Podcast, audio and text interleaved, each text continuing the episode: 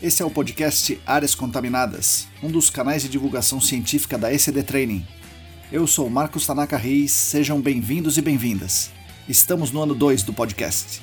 Sigam a gente também no YouTube, canal ECD Training, no Instagram, arroba ECD Ambiental, no Telegram, canal Áreas Contaminadas.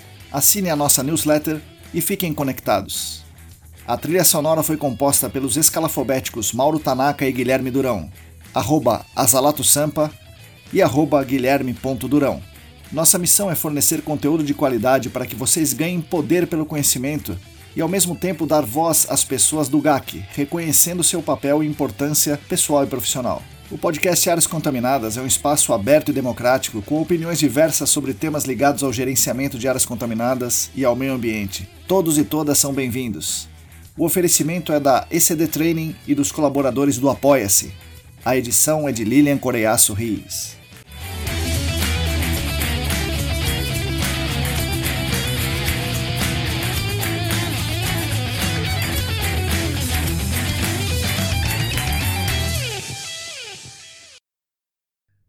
Olá! Para vocês que estão aí lavando a louça, estão tentando guardar os potinhos Tupperware, estão fazendo sua atividade física, tentando entender os cromatogramas. Bom dia, boa tarde, boa noite. Eu sou Marcos Tanaka Riz e esse é o episódio número 108 do podcast Áreas Contaminadas, que é editado por Lilian Coreaço Riz e oferecido pelos nossos queridos colaboradores do Apoia-se. O Apoia-se é uma plataforma de financiamento coletivo, então quem quiser e quem puder contribuir financeiramente conosco será muito bem-vindo, será muito bem-vinda e ajudará toda a nossa comunidade ao ajudar a garantir aqui a continuidade dos conteúdos gratuitos. Para fazer isso, basta entrar no site apoia.se barra ecdambiental. Mas muito além dessa questão financeira, é para nós uma grande honra ter tanta gente fazendo questão de voluntariamente aqui contribuir conosco para que possamos fazer esse trabalho de leitura, de escrita, estudo, escuta, divulgação científica na área do GAC e do meio ambiente como um todo. Isso nos enche de vontade de fazer cada vez mais e cada vez melhor. Vocês devem ter visto o nosso episódio do Screening de Notícias. Quem não ouviu ainda, ouça, por favor. É um novo produto que a gente está lançando aqui, ainda sem periodicidade definida, por conta do apoio que nós temos recebido no Apoia-se. É realmente muito gratificante ouvir as mensagens de vocês, ler as mensagens de vocês, e a gente acaba tendo muita vontade de fazer cada vez mais, realmente, cada vez melhor e contribuir aí com o mercado, com o meio ambiente, com o nosso planeta. Bom, além dos colaboradores maravilhosos do Apoia-se, o nosso podcast Áreas Contaminadas tem a felicidade de poder contar com o patrocínio master da Clean Environment Brasil. A Clean comercializa produtos e tecnologias para investigação e remediação de áreas contaminadas. Acesse o site da Clean em www.clean.com.br. Contamos também com dois patrocinadores ouro que nos ajudam muito, o laboratório E-Consulting e a Vapor Solutions, e também contamos com o patrocínio prata da LabCris Análises Ambientais. Mas fundamentalmente nós contamos aqui com a companhia, com a atenção, com o tempo e os ouvidos atentos de todas e todos vocês. Essa semana, na verdade ontem, quarta-feira, tivemos a honra e a alegria de receber mais um apoio financeiro no Apoia-se, o apoio do Silvio Almeida. Silvio, muito obrigado por se juntar a nós. Muito mais do que a grana, que ajuda muito, é claro, né? É, nós termos o seu reconhecimento é muito valioso para nós, muito valioso mesmo. Muito obrigado, bem-vindo a bordo. Gostaria aqui de aproveitar e deixar público meus agradecimentos a todos e todos os nossos colaboradores financeiros no Apoia-se, que atualmente são os seguintes: William Taquia, Wagner Rodrigo, Thiago Soares, Tatiane Grilene, Tatiana Citolini, Tamara Dias, Silvio Almeida, Sérgio Rocha, Sandra Pacheco, Rodrigo Alves, Roberto Costa, Renato Kumamoto, Rafael Godoy, Pedro Astolfi, Paulo Negrão, Mariluz Gomes, Marina Mello, Luiz Ferreira, Luciana Vaz, Luana Fernandes, Lilian Puerta, Leandro Oliveira, Leandro Freitas, Larissa dos Santos, Larissa Macedo, Juliana Mantovani, Joyce Cruz, João Paulo Dantas, Heraldo Jaquete, Heitor Gardenal, Guilherme Corino, Gilberto Vilas Boas, Felipe Ferreira, Felipe Nareta, Fabiano Rodrigues, Diego Silva, Daiane Teixeira, Cristina Maluf, Calvin Oste, Bruno Bonetti, Bruno Bezerra, Bruno Baltazar, Bruno Fiscuc, Beatriz Lucas Saque, Augusto Amável, Atila Pessoa, André Souza, Alain Humberto, Alisson Dourado e Abila de Moraes. Além de mais sete apoiadores anônimos. Muito obrigado a vocês que são os principais responsáveis pela manutenção aqui dos nossos canais de divulgação. Nesse episódio aqui eu mostro uma entrevista muito, muito legal com Belarmino Guimarães. O Belarmino é um grande cara e um profissional excelente, muito competente, com muito conhecimento teórico e prático, e com muita, muita experiência. Eu conheci o Belarmino quando ele foi meu aluno na pós em remediação do SENAC, mas antes disso, ele já tinha feito uma pós em Engenharia de Segurança do Trabalho.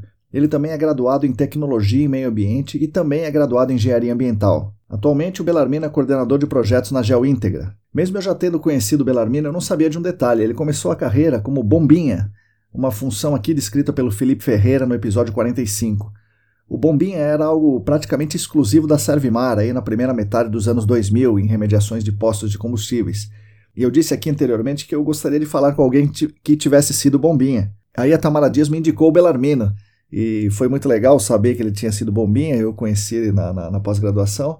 Então ela me indicou o Belarmino, eu falei com ele e aqui estamos nós, né? Esse episódio com o Belarmino foi mais um daqueles em que eu fico impressionado com a história das pessoas, de como elas lutaram nesse mundo injusto para conseguirem se posicionar bem profissionalmente. É, em comum com os demais casos de sucesso aqui dessas pessoas, o Belarmino é um cara incansável, é um cara extremamente motivado, muito inteligente e que adora aprender coisas novas, como vocês vão poder ouvir aqui. Então agradeço muito ao Felipe e à Tamara pela indicação. No final, com certeza, vocês vão agradecê-los também por me ajudarem a trazer essa história. Com vocês, Belarmino Guimarães. Bom, pessoal, bom dia, boa tarde, boa noite. Hoje eu estou com mais um convidado aqui, um convidado ilustre. O, foi meu aluno e tem muita, muita história interessante para contar para a gente hoje. É o Belarmino Guimarães. Belarmino, bom dia, boa tarde, boa noite. Bem-vindo aqui ao podcast Áreas Contaminadas. Obrigado, Marcão. Eu, eu, muito prazer aqui, uma honra participar aqui desse seu podcast, que eu já ouvi alguns, não todos, e apesar de ter, nós termos nos visto só em 2020, mas acho que foi mais ou menos quando surgiu, né? Lá para cá que surgiu. Isso mesmo. Essa, esse podcast. A gente acompanha nem, não sempre, sempre que dá, na verdade, né? E quando você vê a, a, essa feita com alguém que você conhece, aí você procura ouvir, por exemplo, da Jane. Legal. É, da, da, do Felipe, da Tamara, assim. Então, Legal. é uma honra participar aqui com você. Muito bacana mesmo. Legal, Belarmino, normalmente a gente começa do começo, né? Mas hoje com você eu vou começar do final e depois a gente vai voltar lá no começo o que você faz hoje? O que você faz hoje? Você, é, eu te conheci no, no curso né, de pós-graduação em remediação de áreas contaminadas, então você concluiu esse curso, você é especialista em remediação, mas o que você faz hoje? Você é, é, é coordenador de projetos, né, onde você trabalha e qual é a sua função dentro dessa empresa? Bom, Marcão, eu hoje eu sou coordenador de projetos de remediação na GeoIntegra, é uma empresa de engenharia ambiental que eu tô, tenho a honra de, de trabalhar né, com essas pessoas da, dessa empresa da GeoInter.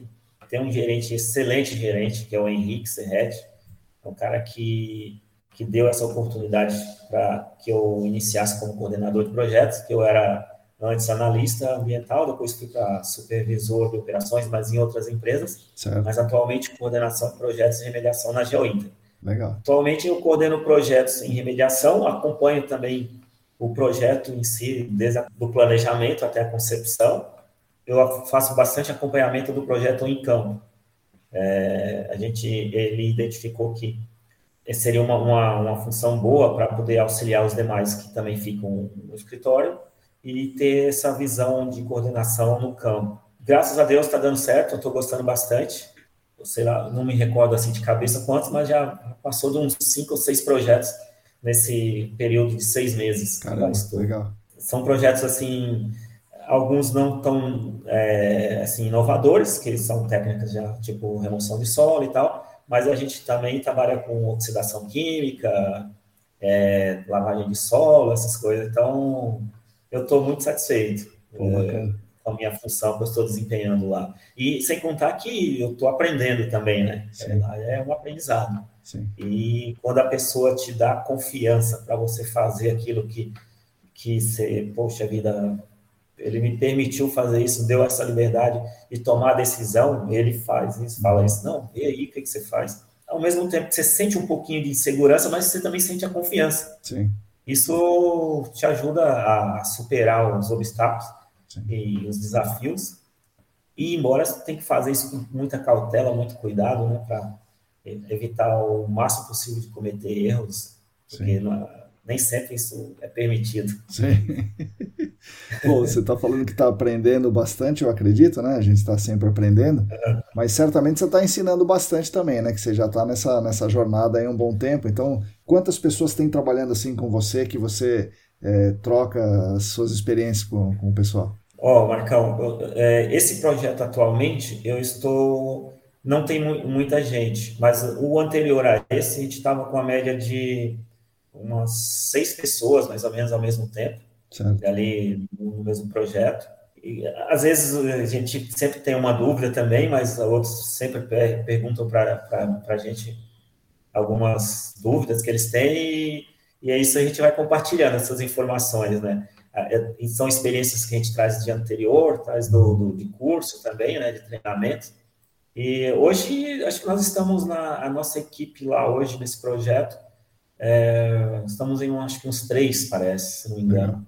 Não, não são tantos. Que o projeto tá bem, é bem enxuto, a gente trabalha bem enxuto para poder dar, dar certo. Sim. Bom, Belarmino, agora vamos, vamos lá para o começo. Onde morava o pequeno Belarmino, o que ele fazia quando era criança, e, e, o que levou você para o Senai, né? O que, que, que os, foram os caminhos da vida que te levaram para isso aí? Rapaz, eu, eu, eu, trabalhei de tudo já aqui em São Paulo. Eu fui, nasci aqui em São Paulo, mas fui criado em Minas. Eu falo que eu sou mineiro, né? Retornei para São Paulo. Eu trabalhei de ajudante de caminhão já. Caramba. Fui motoboy por seis anos. Vixe, Maria. Por seis anos. É, o... Antes de um Waze, né? Não tinha Waze quando você era motoboy, né, Belamino? Não, era na época do Guia Quatro Rodas. Então... É, eu, eu, particularmente, eu conheço bem São Paulo. Imagino. Mas pô. eu não. Mas eu aprendi no Guia Quatro Rodas, aquele Sim. que você tinha que folhear. Sim, eu andava com isso aí no carro também. da rua. É, eu, eu, eu ando bem em São Paulo, eu não. não eu, raramente eu uso um aplicativo para ir para algum ah, é lugar. Mesmo? Caramba. É, raramente, raramente eu posso consultar qual é o melhor caminho. Certo, certo. Se eu tiver de carro, ó, aqui tá, vai demorar uma hora, aqui uma hora e meia, mas os caminhos eu já sei. caramba. para chegar onde que eu tô querendo. Antes do carro, eu andava com isso na mochila de ônibus, né? Então eu ia de ônibus, tinha que achar o ônibus, qual era o ônibus que passava ali, né? Então eu andava com o maldito. Tinha o número da linha, no, na... é, exatamente. E de moto deve ser pior ainda, né? Nossa, de moto deve ser. Meu Deus. Então, por que, que eu aprendi muito? Eu, eu gosto muito de mapa. É. Eu gosto de mapa. Eu, eu de, essa referência de saber onde está, para onde vai, assim, eu sempre gostei disso. Na moto, você tinha que fazer o quê?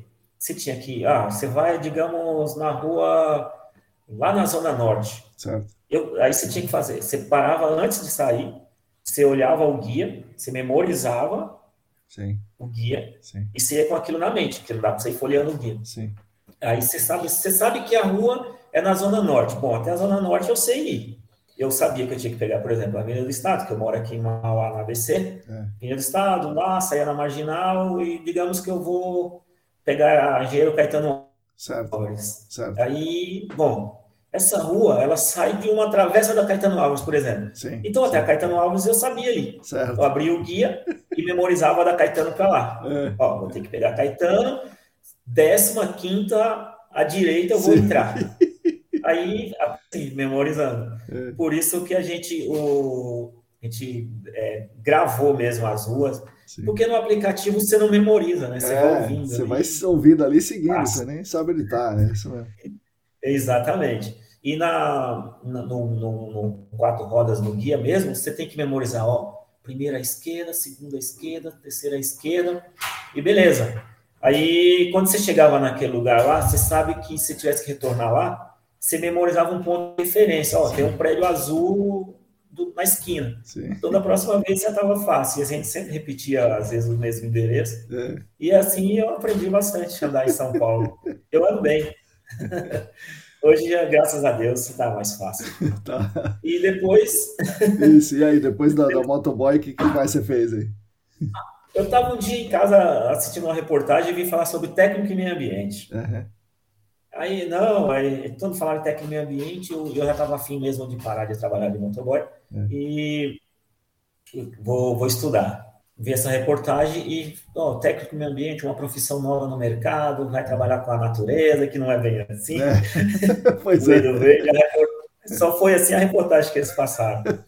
E e eu vou fazer esse curso. Aí eu fiz o curso técnico meio ambiente uhum. E tive, tinha que fazer estágio. Eu fui fazer o estágio na, numa empresa prestadora de serviço para a Sabesp, fazendo é, inspeção de esgotamento sanitário das residências. Certo. Você jogava um corantinho lá no vaso, outro é. ficava lá na, na, no posto de visita da, da rede de esgoto para ver se o corante passava. Certo. Um traçador, um traçador no esgoto. Exatamente, isso. Aí tinha várias cores, foi onde que eu conheci a cor ocre. É. Eu não conhecia a cor ocre. Aquele amarelão assim, meio forte. E de lá, eu, eu, quando eu comecei o estágio, eu tinha mais 10 meses de curso. Acabou o curso, acabou o estágio. O curso acabou em junho de 2004, fim de junho de 2004, acho que foi 30 de junho. E eu, puxa vida, agora estou desempregado. Uhum. Aí eu, no, quando você faz o curso, você começa a ter o contato de nomes de consultoria, né? Certo. certo. Ah, tem a consultoria tal, a consultoria tal. Na época não tinha muito, muito. Sim. Assim, era, podia contar na mão, assim, as consultorias que existiam.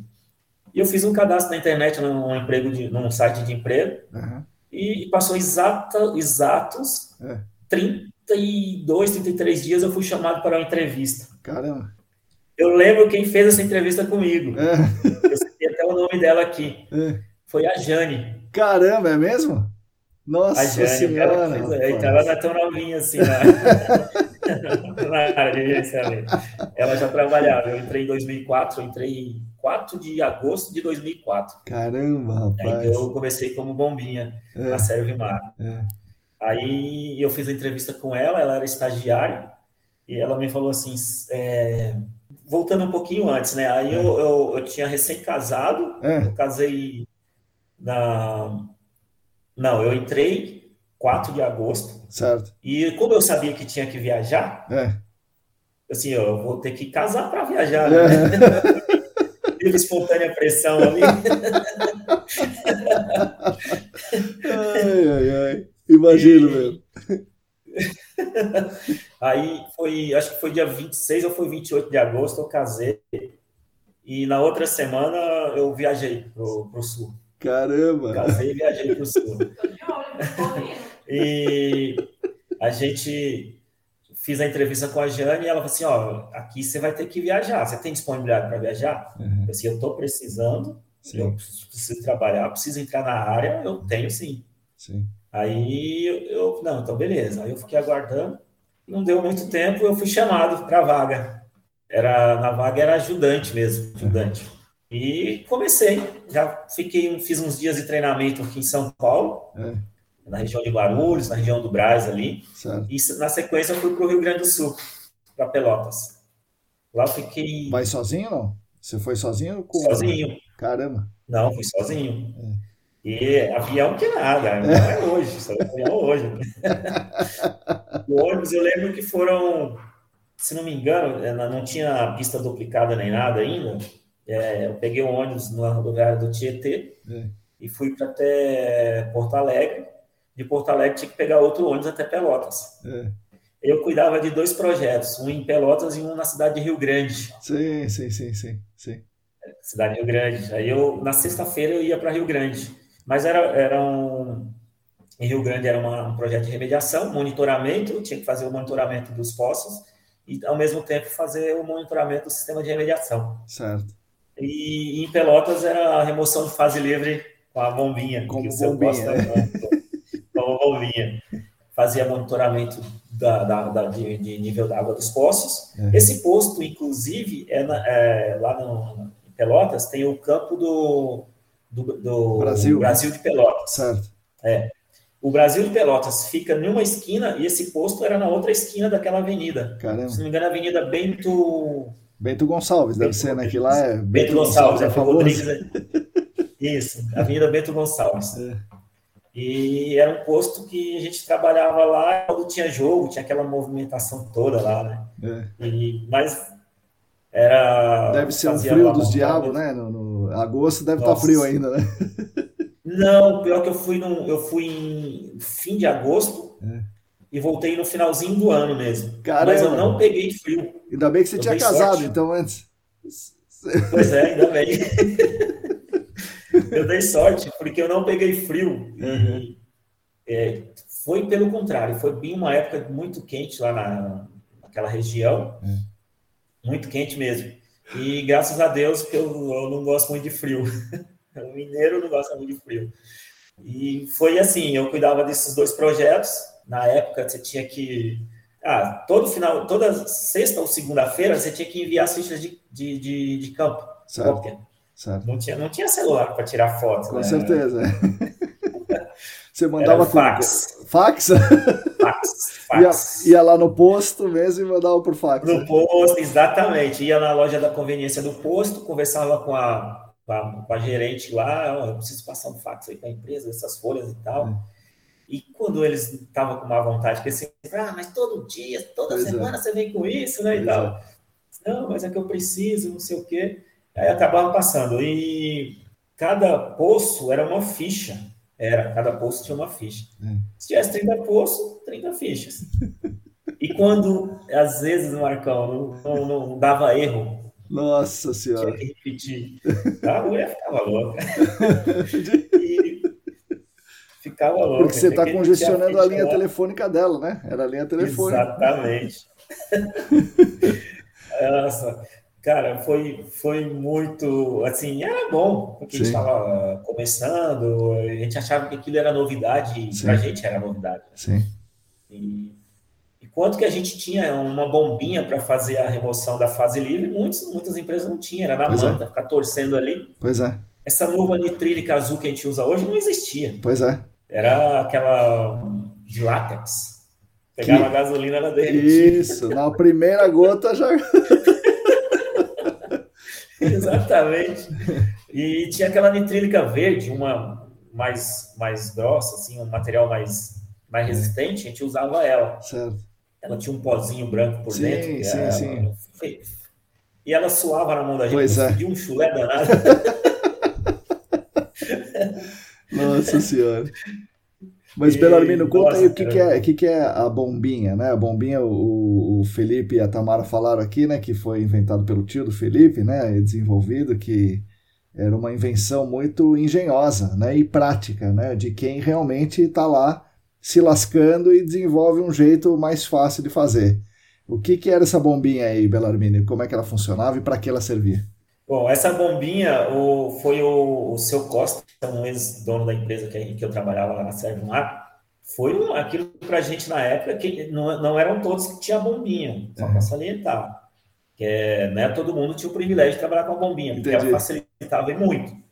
Ela era uma mão na roda. Ela era um equipamento, lá que eu trabalhava era verde.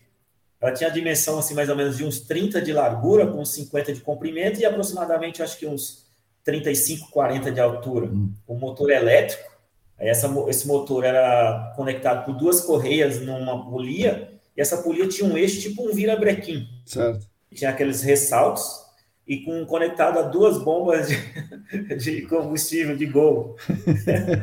Outro dia eu contei essa história, o pessoal não acreditou, mas é. é ele, Cara, ele foi muito engenhoso, foi muito engenhoso mesmo. A gente, quando tinha aquela, via aquela bombinha, a gente, caramba, isso funciona mesmo? Assim, funciona. E ela tinha duas bombas de, de gasolina, de Gol, ou de Voyage, de Santana, na época, os é. carros na época. E por, ela não era tão cara. E isso fazia com que barateasse o, o, o custo. E os motor, o motor também da bomba, ele era pegava motor antigo, elétrico, estava queimado, mandava enrolar, certo. reciclava ele todo, reformava, e tinha uma caixa de metal, era uma caixa, a bombinha era uma caixa de metal, é. montada numa base, tinha um chassizinho embaixo, a, a caixa de metal era só para dar um aspecto mais bonito nela. Certo. Você ligava na tomada, ela é elétrica, e funcionava esse virabrequim que funcionava duas bombas de combustível. Uma bomba da, tinha bomba dupla. É. Falava tinha uma que chamava bomba duplo diafragma. Certo. Tem uma bomba que era assim. Mas nesse caso, tinha duas bombinhas. Uma puxava, fazia sucção, certo. que talvez seria o mesmo papel da peristáltica. Certo. Mais ou menos aquela coisa. Fazia um vácuo. E, e a outra, uma puxava e a outra mandava para o reservatório de combustível, de, de, de óleo ou de gasolina, que a gente ia armazenando. É, a gente media o nível d'água no poço com um amostrador de acrílico Certo. muito, muito útil para a gente na época. Dali você determinava o nível d'água e a, a, coluna de fase livre. Ah, tem 30 centímetros. Você marcava na, na, na mangueirinha, você, você conectava da bomba até o interior do poço uma mangueira. Você media na bomba lá, ó, tem 30 centímetros de fase livre no, no, no, amostrador. Então você media na corrente, na mangueira 30 centímetros. É. Aí você sabia que se descesse os 30, você tinha chegado no, no NA. E a gente ligava na, na tomada, ela tinha um interruptorzinho que você podia ligar e desligar. É. E você ficava do lado dela, ela bombeando, e você com uma garrafa PET de, do outro lado, sei, com outra mangueirinha na porta para encher a garrafa. e ali mesmo já era. Ali a gente já contabilizava quantos litros saía, né? Sei, sei. A, a contabilidade do, do, do, volume removido era na própria garrafa PET. Sei. E quando dava bastante fase livre, você tirava uma garrafa, duas, que já aconteceu, e depois ia armazenando. Mas a bombinha mesmo em si foi uma, uma engenhosidade que a gente utilizava para facilitar o nosso trabalho em campo. Não precisava muito de manta, a gente não Sim. tinha baler, não tinha, utilizava pouco baler, né? É. E o amostrador de acrílico, acrílico ele tem 50 centímetros de comprimento, certo. aproximadamente, 50 60, mas por ele ter um diâmetro interno é, não tão grande assim, ele vinha pouco a fase livre, então ele não era bom para fazer a remoção de fase livre. Tinha que fazer o muitas vezes, né? Bom... Tinha que dar muito trabalho. Exatamente. E à medida que você ia descendo ele, aquela fase livre ia misturando a água e ia se dissolvendo, né? depois que ela, ela juntava de novo. Então a bombinha era o método mais fácil, mais prático, preciso, de certa forma mais rápido também, né, para fazer esse, esse trabalho. Foi muito bom. Para as pessoas que não, não, não, tão, não, não conhecem direito a história, assim, é, naquele tempo era trabalhos impostos de combustíveis. Então tinha Exatamente. gasolina ou diesel e as pessoas investigavam com o posto de monitoramento e se o fase livre, né, se o produto entrasse no poço, era fase livre e deveria ser remediado. E como é que era básico da remediação naquele tempo? Você tinha que tirar a fase livre do poço. E tirava a fase livre do poço. Como? Como o Belarmino falou, com uma manta, né, a manta absorvente, ou você descia a manta absorvente e ia puxando, né, e torcendo aqui em cima, ou com um baler, ou com esse amostrador de, de, de acrílico, que é como se fosse um baler reutilizável, né, é, a, não tem a esfera, mas tem um, um mecanismo embaixo de, de borracha, né, o plástico, né, que abre e fecha, né, Exatamente. É, então você ia tirando com isso daí, manualmente. E daí alguém, né, no caso o seu Costa, teve a ideia, falou, manualmente não, peraí, isso dá um trabalho danado. Vamos inventar um negócio meio automático aqui que faz o trabalho para nós, né? Então, e assim foi, foram, ele criou as bombinhas, e aí veio o profissional, o bombinha, que o bombinha é quem manejava a bombinha, né, Belarmino? É isso, né? exatamente, exatamente. E a gente ficou bastante conhecido por conta disso. Você estava no, no, no, projeto no posto, que naquela época o carro-chefe era posto de gasolina, né? Sim.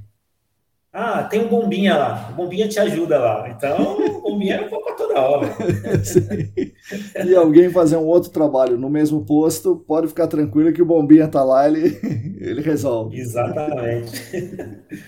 E foi essa história mesmo. E daí você ficou em, em Pelotas de agosto a dezembro, é isso? Exatamente. Caramba. Exatamente, de agosto a dezembro. E passando toda semana, ficha de campo pelo fax e vamos que vamos. Eu lembro que lá tinha, se não me engano, era 26 postos Nossa. no projeto, 26. No, no projeto de Pelotas e no projeto de Rio Grande é, tinha bastante posto também. E às vezes você tinha que fazer, no projeto de Rio Grande tinha autopump. Aí a gente tinha que, às vezes, fazer uma, uma limpeza na, na, na autopump e tal, porque lá era a região de mangue, então ele dá bastante, é, na beira da praia ali, né? É. É, na Lagoa dos Patos também. E dava bastante lodo na, na, na certo, bomba. Certo. E a gente tinha que ir uma vez por semana lá, além de monitorar uh, o nível d'água, tinha parte de manutenção das autopumps, e algum poço ou outro tinha fase livre. Só que lá não tinha bombinha, né? Não dava para levar ela no ônibus, que ela pesava muito. Daí você é de ônibus de Pelotas a Rio Grande. A Rio Grande, exatamente. É, saía de manhã, chegava por volta das nove e meia, dez horas, eu saía sete horas, nove e meia, estava lá mais ou menos, e retornava à tarde para Pelotas. Eu não dormia em Rio Grande, eu ficava em um hotelzinho em, em Pelotas. Foi assistir algum jogo lá, Belarmino, não? Não cheguei aí no Brasil de Pelotas, só vi o barulhão. Naquela época a gente, eu conhecia pouca gente em Pelotas, então é. é ficar, pô, mas eu vou de jogo e não, acabei não indo. Sim. Hoje, se eu tivesse, eu iria, com certeza. Sua esposa não ficou nervosa naquele tempo, não, né? Acreditou mesmo que estava ah, trabalhando não. e tal, né? Porque ah, sim, é sim, com certeza. e, e aquela época o... foi quando começou a popularizar o, o celular, né? Uhum. Era o Nokia. Certo, certo. o Nokia, vem aquele Motorola que era de flip. É, sei, sei. StarTAC, né? StarTAC, não é isso? Exatamente, é. StarTAC. é esse mesmo. E... Mas eu não tinha celular, eu não tinha. E a gente, no hotel tinha um, um orelhão dentro do hotel. Caramba. e eu ligava de dentro da do orelhão do hotel mesmo, é. casa. Era bem, bem complicada a comunicação. Pois né? é, pois é. Toda a logística sofrida, né? Meu Deus. Sofrida. A gente, quando vinha para São Paulo, a gente já fazia logo uma. Antes de vir, fazia uma lista do que ia utilizar durante o período que ia ficar lá. Aí solicitava, ah, quero tantas caixas de luvas, manta, bastante manta absorvente. Sim é, manta, detergente, que ele não fosse fatado. Sim. Beer não precisava, a gente não tinha beer. Uhum. tinha um amostrador de acrílico. A gente só pedia só o reparo do amostrador de Sim, acrílico. Aquele de baixo ali. Que desmontava Isso. aquele ferrinho com é, o negócio. Exatamente. Aí a gente trocava o reparo e estava novo. E, e, linha, muita Sim, linha. Bastante. muita linha a gente tirava o, o nível da água dos poços todos, de toda a rede de poços da, da do site, é. um amostrador de acrílico. É o, hoje eu já passei por situações do interface não funcionar uhum. e a gente ainda utiliza essa técnica para medir é, nível da água. Sim, sim. Pelo menos para você ter uma. se basear em alguma sim, coisa. Sim. Vai dar diferença? Vai. Sim. Mas a gente cons eu consigo hoje essa técnica, a gente, se precisar, a gente tem por onde recorrer. Virar, né? E daí você punha o amostrador, puxava o amostrador, vinha, sei lá, um pouquinho de água e você media com uma trena aqui em superfície? Exatamente. Hum. Era assim, ó, a gente... Para que funcionasse perfeitamente, o amostrador não podia vazar. Certo, certo. Porque... Senão, né, você a perdia gente, Não, ó, era meio que uma disputa quem tinha um amostrador melhor, né? Porque o meu não vaza, o meu não vaza. e a gente cuidava dele, era uma ferramenta importante. E eu tenho um até hoje. E a gente fazia o seguinte: tem uma linha amarrada no o amostrador de acrílico, ele é transparente, um tubo de acrílico transparente, é, no qual você consegue visualizar de fora para dentro o interior dele, a, a água e a fase livre. Sim. E tem esse dispositivo que é uma, uma válvula mesmo, né? Só que ela é de borracha. Quando você insere ele na água, você puxa, essa válvula ela fecha. E a água é uma válvula de, de retenção. Sim. Só que de borracha. Né? Você inseria o amostrador na, na, no poço e você tinha que ter um certo tato na mão para perceber quando ele está dentro da água. Não, nem todo mundo tinha essa, esse é, tato. É. Demora um pouco demora um pouquinho, porque ele, ele, fica mais leve, você sente a linha ficar um pouco mais, como é que é, mais solta, assim. Mas você é muito pouco, tá né? Descendo. O cara tem que realmente ter muito experiência, pouco. porque é muito difícil fazer Exatamente. isso. Exatamente. Acontecia de você deixar, deixar ele descer e ele ficar todo cheio d'água, aí você perdeu. É. Mas mesmo assim a gente tentava, porque quando você tira a água, depois, mais que você volta ela para dentro do poço, já deu uma mudada, né? Sim, sim. Então a gente você tinha que ter um, um tato muito bom na mão para você perceber que ele está dentro da água, mas ele não podia é, encobrir ele todinho. Sim. Aí, e ele tinha que estar com a linha sempre esticada. Por quê? Quando você percebeu que ele entrou na água, você deixa ele descer mais um pouco e marca a linha. Na boca do poço. Sim, você sim, dá um sim. nozinho na linha, é. ali pronto. Você deu o nozinho da linha, você tira ele o mais rápido possível para que a água se vazasse, para a água não vazar na sei, válvula. Sei, sei. Aí media primeiro, não a linha, você tinha que medir primeiro o amostrador. Quanto tem no amostrador, certo, certo. Quanto tem no amostrador. Por quê? Porque podia vazar e você sim, perdia. Sim. Aí o amostrador, a gente já sabia que ele tinha, se não me engano, 50 centímetros, você media a diferença que não tinha água. Certo. E o resto você media a linha. Aí era o nosso nível d'água. Era muito prático, era prático demais. O pessoal usava fazer potenciométrico isso aí. Vixe, Maria.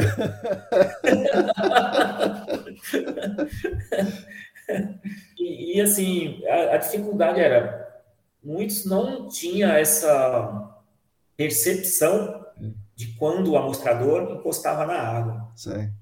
E ele, ele, era, ele é bem mais pesado que um Baylor. Sim. A parede do acrílico deve ter uns 2 milímetros, 3 milímetros. É, deve ser isso. Embaixo, onde você, você rosqueia para prender a válvula, era de nylon. Então já dava um certo peso. Então, aparentemente, ele estava sempre descendo, ele, ele, conseguia afundar, encobrir todinho na água. Então você tinha que ter essa Sim. percepção de quando ele encostava na água. Lembrando que a linha tinha que ficar sempre esticada, Isso. porque se ela tivesse solta, dá diferença no nível da água. Pois é. E, o problema, assim, naquela época a gente não sabia dessa importância é. do, de ser bem feito, né? Sim. Porque é, hoje a gente, muitos anos de experiência, a gente sabe o quão importante é o nível da água mais preciso, Sim. né? Sei lá, um mapa potenciômetro e tudo. E naquela época a gente não tinha, a gente só fazia de integração, de como monitorar um poço, remover uma fase livre, mas as informações não eram passadas tanto assim, com tanta explicação. É mesmo porque, né, precisaria um curso, né, longo até, né, para aprender, mas não, e não tinha Exatamente. tempo, né? provavelmente contratou você já tem que ir, ir logo, né? Toque de caixa, é. era rápido. E aí foi, a gente foi aprendendo dessa forma, na verdade nós aprendemos, o pessoal da minha época, hoje são poucos, eu não, não recordo de. Talvez, eu acho que eu tenho tem três ou quatro que eu conheço que uhum. trabalhou, que ainda continuam. Sei. Eu acho que nenhum é, tá como. Acho que continua, uns continuam ali trabalhando para laboratório. Certo, certo. Para amostragem de água. É, fazendo coleta em laboratório, amostragem de água. É, tem um que está na, na, na SGW, certo. ele está na parte de remediação, mas são pouquíssimos, pouquíssimos que, que continuam. E, e, no seu tempo tinha quantos, mais ou menos? O Marcão, só na empresa é. tinha uns 80. Caramba. Só na empresa Série Mar chegou a ter uns 80, 82. Fazendo a mesma coisa, só que em sites diferentes, em postos de gasolina de, de, assim, diferente, assim, em vários estados, até de, no Uruguai. De Rio Grande ao Oiapoque. é, exatamente. Eu estava bem perto lá do... Do Chuí, né? Estava é. bem próximo ao Chuí. É, e tinha gente que trabalhava perto do Oiapoque, lá no, no norte do país mesmo. Cara. É, acho que no Acre, tinha, tinha gente no Acre, tinha Maranhão, tinha gente. Então, era bem nos extremos. Nossa. E quando reunia, era farra. era contar as histórias das, das regiões. Churrascão de fim de ano devia ser divertido, hein? Ah, era, era muito bom. Era, é, a empresa fazia uma festa de confraternização que durava um sábado inteiro. A dona Nina, ela alugava chácara. Teve uma vez que ela contratou uma escola de samba. Nossa senhora, rapaz! É, foi. Chegou um ônibus com a escola de samba lá na, na chácara. É. É, foi uma festa e tanto. Foi é. muito bom. E como tinha muito, muito, tinha muita gente, bastante pessoas assim que, que compõe a, a, empresa, a gente chegava a fazer três, quatro times de, de futebol para poder jogar no, campeonato da, da empresa. Campeonato dentro da empresa, imagina quanta gente, né? Dentro da empresa, exatamente. E, e a, mas a rivalidade mesmo era do, do, dos bombinhas com o pessoal do escritório. Pô, não devia ter nem graça, né? Devia ser goleada em cima de goleada. Hoje eu pego aquele filha da mãe que passou aquele trampo. É, hoje eu pego aquele cara, o, o, Bombinha, pô, aquele cara só sabe ficar pedindo as coisas para fazer isso, não sabe o sofrimento que é isso aqui. Eu tô um mês fora de casa, o cara fica pedindo isso, passa fax, oh, vai medir aquele poço lá. É, e, e, e, o detalhe é assim, que a gente tinha que fazer essas medições nos postos, monitoramento, não era uma vez por dia. Era de manhã e à tarde. Caramba. O nível da água era tirado de manhã à tarde. A gente tinha que justificar porque o cara tá lá, né? Mas, pois é. Você ficou o dia todo no posto ali e só mede uma vez. Pois é, pois é. A gente fazia monitoramento de manhã e à tarde. Pois é. Mas foi... foi bom, foi bom, foi bom. Não foi sofrido, não. Foi bom. Mas aí, dentro da Servimar, claro, né? Você começou a fazer outras coisas depois, porque é, essa Sim. função, essa própria função. Ah, antes disso, antes disso. Você conheceu o próprio seu Costa trabalhando de bombinha? Você de bombinha, é isso ou não? Exatamente, lá em Cubatão, Marcão. eu estava lá monitorando, mas eu não conhecia, eu conhecia ele de nome. Uhum. É, e, e, o pessoal falava que ele era meio. Ele gostava de chegar de surpresa, sabe? Uhum. É, o, o, pessoal, ó, cuidado, quando você for trabalhar em Cubatão, uhum. o seu Costa, ele costuma andar na rua lá, ele gosta de pegar a pessoa de surpresa e ele entrega, viu? falava desse jeito. Eu assim, puxa vida, eu conhecia ele de nome, mas não conhecia de vista, assim, poxa. Um dia eu tô lá no posto, lá em Cubatão, agachado, fazendo um monitoramento e removendo, se não me engano, uma fase livre do posto. E o posto estava mal sinalizado. E ele chegou, oh, bom dia, boa tarde, eu não me lembro. O que você está fazendo aí? Aí eu tô, eu olhei assim, é, era, era praxe, era, era um, um como é que diz assim, um, era manual, é. não dê informação para estranhos. a gente tinha um manualzinho escrito, não dê informações para estranhos. Uhum. O que você está fazendo? Não, só estou medindo aqui alguma coisa, não fala. É. Porque não é para falar, é sigilo, não sei o que, não dê informações. Aí chega aquele senhor lá, eu agachado, na, no posto de esquina, e chega lá, bom dia, boa tarde, opa, o que, que você está fazendo aí? Aí eu olhei para ele assim, mas não sabia quem era. É. Ah, eu estou medindo aqui, monitorando um posto aqui. E... Mas você está fazendo o quê? Está removendo fase livre aí? E eu, caramba, como é que ele sabe? como é que ele sabe disso, né? aí eu, é assim, eu estou tirando aqui desse posto aqui. E qual é ainda lembro como hoje, ele, que posto que é esse daí? Isso aqui, esse é o PM tal. Eu falei, ah, é o PM tal. Ele, ah, eu, eu sei qual é esse posto aí. Aí ele, é, mas você não sinalizou a área aí, ó, você está precisando de fazer isso, isso e aquilo. Eu olhei para ele assim, puxa vida, não, não respondi ele, né? Uhum. Aí eu fui lá, peguei um cone, sinalizei ele, depois ele falou para mim, você sabe com o que você está falando? Eu falei assim, não, não sei não. Chega lá na Série mais e pergunta quem que é seu Costa. Eu já sabia quem era, mas não conhecia. Puxa vida, eu tô ferrado. E o medo de ser mandado embora, Marcão? Fui pego agora pelo seu Costa, agora lascou. Fui pelo... Aí eu, eu tava, a equipe era eu e mais um. É. E eu peguei, rapaz, aconteceu tal situação assim, sabe? Ele, rapaz, puxa vida, toma cuidado, porque ele, ele entrega mesmo. O cara era mais velho que eu na empresa, né? E assim, ó, ele já cansou, já foi muita gente embora por causa dele, que ele chega de surpresa. E eu assim, eu chegar lá em Diadema, que ela tinha um uhum. centro lá, Galpão em Diadema, assim, agora. Aí eu cheguei lá, ninguém falou nada, eu fiquei calado também, e ficou por aquilo mesmo. Ufa, não, foi, não foi entregue, então. Rapaz, eu fiquei com medo mesmo, eu confesso. Aí depois daquilo, Aí, já conhecia ele, aí ele teve a oportunidade de passar outra vez, eu vi ele de longe, a gente é. ficava monitorando lá, mas a gente ficava sempre olhando né, é. ao redor. Aí eu vi ele de longe, não, agora você não me pega mais, né? foi muito bom, né? Mas foi um susto, foi. Imagina. E esse seu Costa é, foi um engenhoso né, da empresa. E acho que ele inventou mais de uma bomba. Teve uma outra bomba que não deu certo, mas essa é, não foi só que me falaram. Ah, é, tem, tem outra bombinha aí, mas ela não funcionou. Essa que a gente usava era a que funcionava mesmo e era, foi ele que tinha inventado, foi, foi bem uma engenhosidade bem bacana. Imagina. Bom, e aí você é, aprendeu mais coisas lá e começou a fazer outras coisas? Como é que foi? Eu, como tinha um curso técnico de meio ambiente, eu entrei de, de bombinha. Eu não fiquei, eu acho que eu fiquei exatamente quase um ano, próximo de um ano nessa função eu conversei com uma coordenadora, um gerente, uhum. e falei que eu tinha um curso técnico, se tivesse uma oportunidade, que eu queria passar para técnico, se podia, tinha essa possibilidade, porque já, já, no caso eu já tinha experiência de um ano, né? Sim. E assim foi feito. Eu passei para técnico, técnico de campo, Legal. na verdade.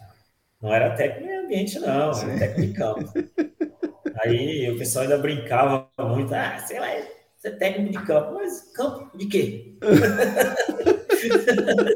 É verdade, né? Quem não é da área não sabe o que é, né?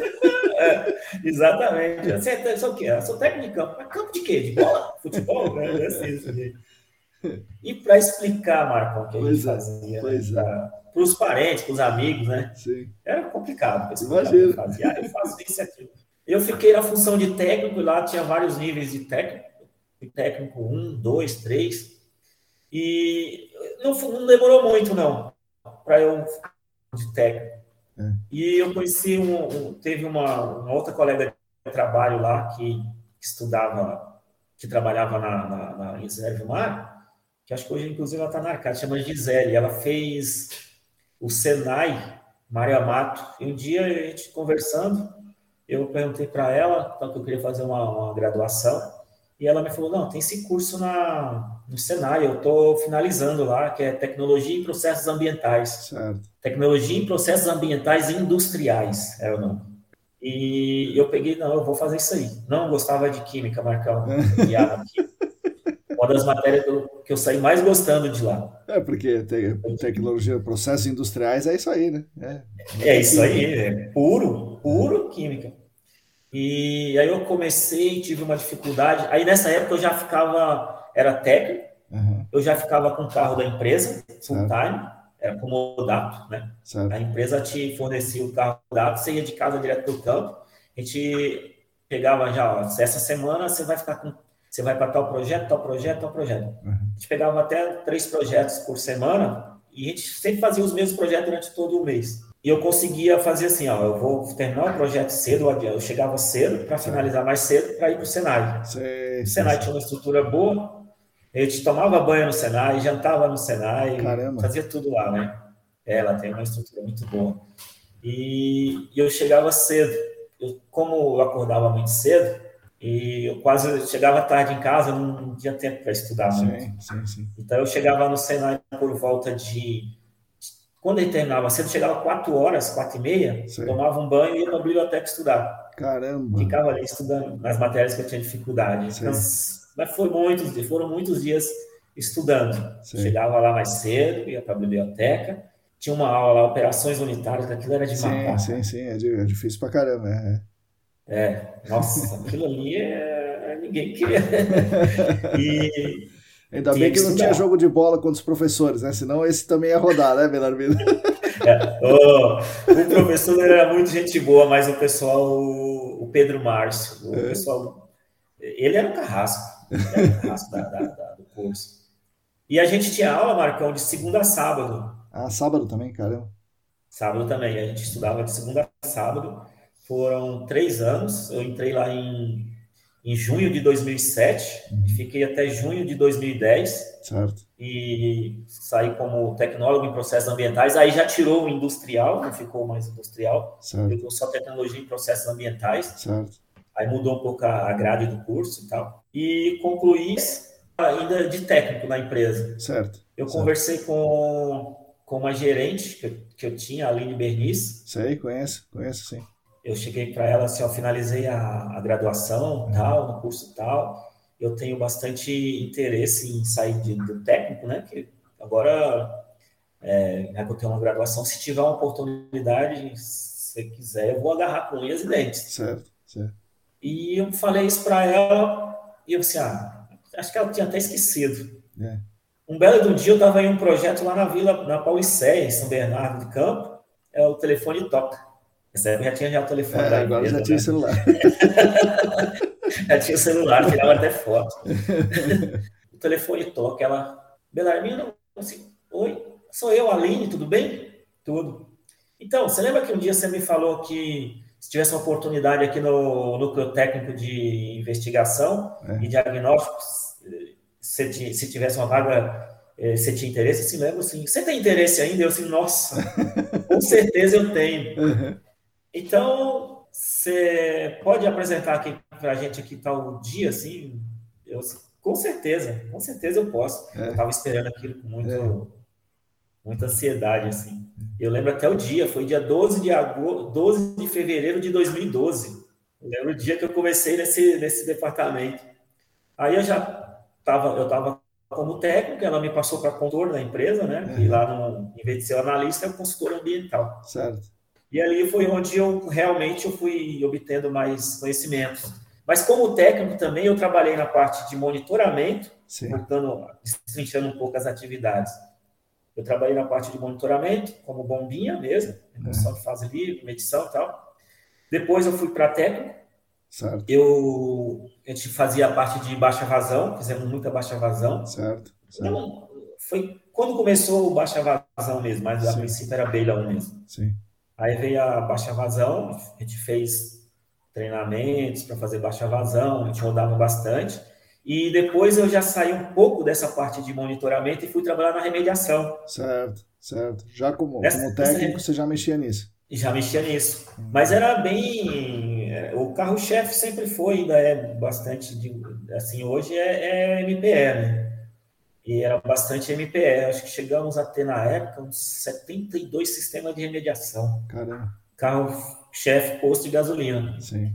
Aí eu já comecei, a gente trabalhava com um furgãozinho, certo. a gente tinha tudo dentro do furgãozinho para fazer tanto monitoramento, coleta de, de, do efluente do sistema, ajuste de posto de extração, se precisasse trocar um rotor estator de uma bomba, a gente fazia fazia tudo. A gente fazia toda a manutenção do sistema. Manutenção, operação do sistema e o monitoramento ambiental também, né? De aquelas coisas de pôr o drop tubo para cima para baixo, isso daí. Tubo, fazia a ponteira ali no chanfrado, isso aí tudo. E tinha uma, ó, o seu chanfro tá pequeno, né? É. 15 centímetros. se não me engano, o boato que rolava que o chanfro bom, o tamanho bom, é, tinha que ter 15 centímetros, de 12 a 15 centímetros. É. E a gente assim fazia. E aí nessa, nessa época, chegava, tinha um site que era mais, assim, como é que dizer, tinha mais postos. Uhum. E às vezes tinha 20, 20 postos de som, tinha ali uns 30 PMs. Certo. E você tinha que monitorar, chegava primeiro, você fazia toda a manutenção, lavava a caixa separadora, uhum. lavava tanque de vácuo, a torre de airstrip, a bomba de transferência era aquela de, de, é, de rotor estator. Não, aquela de rotor estator. Tá, tá, tinha tá, o, como é que fala? Um eixo de fuso, assim. Sim, sim, sim, sim. Ele ficava tipo um parafuso. Quando o site, às vezes, puxava muita areia, aquilo estragava muito sim. o estator que ele tem uma borracha por dentro, né? A gente andava com reserva dentro do carro, trocava aquilo, trocava, tinha que limpar transmissor de nível, tudo. O sistema ficava perfeito. É. Aí, após isso, a gente ia fazer ajuste de, de PE, drop tudo para cima, para baixo. Aí ia monitorar pressão de poço. Sim, sim, sim. É, pressão né, no, tanto no, no, PE como monitorar os PMs do entorno ali. Sim tinha que monitorar VOC, pressão, essas coisas todas. Depois, a gente ia para a parte do sistema para fazer coleta de entrada e saída, medir VOC também no, no, no sistema, né? É. Entrada, entrada, na época era entrada, meio e saída. Você, você coletava na saída da bomba, certo. na, no entre coluna e depois na saída. E assim foi. Depois foi dando uma modernizada no Trocava sistema. Trocava os carvões, né? Se precisasse trocar o carvão, trocava lá. Nossa, tem coisa pior, não. Pô, lavar caixa separadora também é dureza, mas o carvão eu acho que é, é o campeão. O carvão né? é pior, Marcão. Campeão. A caixa separadora era ruim na, na, na baixada, porque dá muito lodo na, na, caixa, né? Isso era o MPE, mas quando você pegava ali um, um, outro sistema de remediação, era mais tranquilo. Sim. Às vezes era só um, um auto-pump, era um ajuste, você tinha que só descer mais ela, fácil, né? subir, tá? Mais fácil. Barreira hidráulica. Mas aí já é, tiveram é, interface, alguma coisa assim, né? Não, não tinha esse negócio do, do, do, do ah, amostrador. a, gente, a gente sempre andou, o amostrador, a gente sempre teve ele meio que um. um Coringa. Ele ali. É. Mas aí já tava com interface, aí a gente já tava, como é que fala, já era mais... Já é chefe, né? Mais chique. é. Não, aí quando os bombinhas via a gente com interface, pô, quem te viu, quem te vê, né? Exatamente, e era, e era, isso era verdade. Isso era verdade. Aí chegava lá no site lá e ele estava monitorando com, com o amostrador, Disse, meu, pode pegar o interface e vai lá monitorar o posto. Aí pegava um interface ficava todo. é, e aí você imagina, o interface naquela época era muito difícil, cara. Você tem 70 pessoas, você comprar 70 interfaces, né? Pois é. complicado. Pois é. E voltando lá na, no assunto. Aí eu a gente trabalhou bastante com, com o sistema de remediação. Não, não só, assim, muitas das técnicas são utilizadas hoje, Sim. mas hoje é lógico, tem novas aí que surgiram. que na época não era tão aplicada, mesmo porque por conta de uma série de motivos, né? E após isso, que eu recebi o convite da Aline. Sim. Aí eu fui para a parte de investigação e, e diagnóstico. Isso em 2012. Aí, sim, eu... 2012, né? Você disse. 2012. Legal. Isso, em 2012. Foi de 2004 a 2012, a princípio, fim de 2011, né? Uhum. Eu passei de bombinha, técnico e tal, todas essas técnicas, trabalhei com essas técnicas de mediação, e em 12 eu fui para a parte de investigação. Aí ela mudou a minha função, fui para consultor.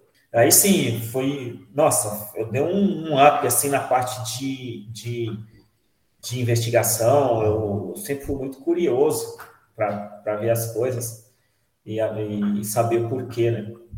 E eu lembro que meu primeiro acompanhamento de sondagem foi também no mesmo site lá na Vila Pauliceia. Ah. É, e chegou lá, o rapaz falou para mim assim, o colega que estava comigo, ó, aqui é o seguinte, você vai fazer a sondagem, hum. a descrição do solo é essa, que você vai pegar isso aqui, e lá tinha uma, uma argila orgânica, aquela, aquela bem escurona, né? Uhum. E você passou aqui, isso aí foi falando. Aí eu fui aprendendo Sim. com ele. Depois eu fui, fui conversar. Ele não era geólogo, era biólogo. É. E eu fui ah, conversando com o geólogo. O Flávio. O Flávio, o Flávio ah. foi o que meu pai da matéria. Cara, ele manja bastante, né? Ele é biólogo, mas Nossa. ele manja bastante. É, ele é bom. É, é. muito bom. Bacilieri, né? Sim, é. E, mas teve um outro, esse era o biólogo, e depois teve o geólogo, o Flávio Geólogo. Ele, na época, Flávio Monteiro, acho que você não conheceu. Acho que não. Muito bom, por sinal. A parte de geologia, geologia aprendi bastante coisa com ele. Legal. E, e com outros também, né? A Aline também é geóloga. Ela, ela tinha muito prazer em ensinar essa parte. Ela era bem você tinha uma dúvida, você trazia a amostra, levava para lá, ó, isso aqui que eu encontrei, e aí você ia ficando. Aí daí para lá eu fui só, graças a Deus, é, conhecendo mais, aprendendo mais, né? E fui para investigação e fiquei um bom tempo até sair da, da Mar é. nessa, nessa parte. Mas aí eu já fiz preliminar, confirmatória, detalhada, todo. Passei por essas etapas todas. Da, Como da, você da... tinha muita experiência no final, né, na, na, parte final da coisa, que é monitorar, que é ir lá, ir lá no posto, conhecer o posto, o sistema de remediação, isso deve ter te ajudado pra caramba para entender o processo. Sem sombra de dúvida, e você falou uma coisa bem assim que muitos não têm essa noção. Sim, porque sim. quem não passou pela parte final não vai saber como é que é iniciar o direito. Né? Pois é. E, por exemplo, vamos citar um exemplo clássico, assim, básico. A pessoa que não, nunca monitorou um poço, por exemplo, uhum. mas ele já entra direto na parte para instalar poço, é. ele, ele vai deixar o poço, não vai. Eu era bem criterioso, assim, eu quero o poço bem no centro da câmara de calçado. Uhum. Porque eu sabia que se ele fosse do lado, ele era ruim para monitorar. Sim. Pois é, é, pois é. Você ah, tinha a visão do cara que vem depois, é isso mesmo, que dá mostragem, Exatamente, monitoramento. Isso. Até hoje eu faço isso. Ah, eu vou instalar um poço, eu não vou deixar a boca dele rente com o fundo da câmara de calçada. Uhum. Porque se chover, é, é. é vai cair água no poço. Sim. Eu tenho essa visão até hoje. E, ah, vou instalar um PE. Tinha cara que fazia o PE e colocava o PE do lado da manilha. O poço, instalava o poço do lado da manilha. Pois é. Você tinha que rosquear a cabeça do poço e ia bater na, na parede da manilha. Pois é, pois é. Então, essa visão eu, isso. eu, eu, eu exatamente isso, cara. Foi bem isso mesmo. E eu, não, eu, eu tô pensando no cara que vai fazer a coleta. Pois é. Fazer a amostragem. É um detalhe e, que ninguém pensa, hoje, ninguém fala, né? Você só sabia porque fala. você ralou ali, né, antes. Eu passei pela eu entrei pelo, como é que fala, pela, eu fazia a parte final primeiro, né? Eu entrei fazendo a parte final primeiro.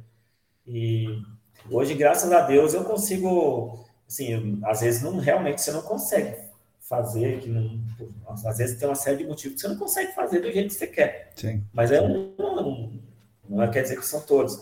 Mas sempre que eu posso, se eu for instalar um poço, fazer qualquer outra coisa, eu procuro fazer pensando no próximo Sim. vai vir. Isso me ajudou bastante, facilitou. Até hoje, aí o pessoal, pô, esse posto aqui foi fulano que instalou. Tinha um colega que ele sabia qual era o posto que ele instalava. Então, aí depois dessa parte lá, o, o, a gente fazia uns projetos, aí tinha uma estagiária que eu lembro que ela me falou uma vez assim, não, ela comentou com o coordenador do projeto, ó, você quer um serviço rápido? Você quer fazer um serviço rápido, você manda fulano. É.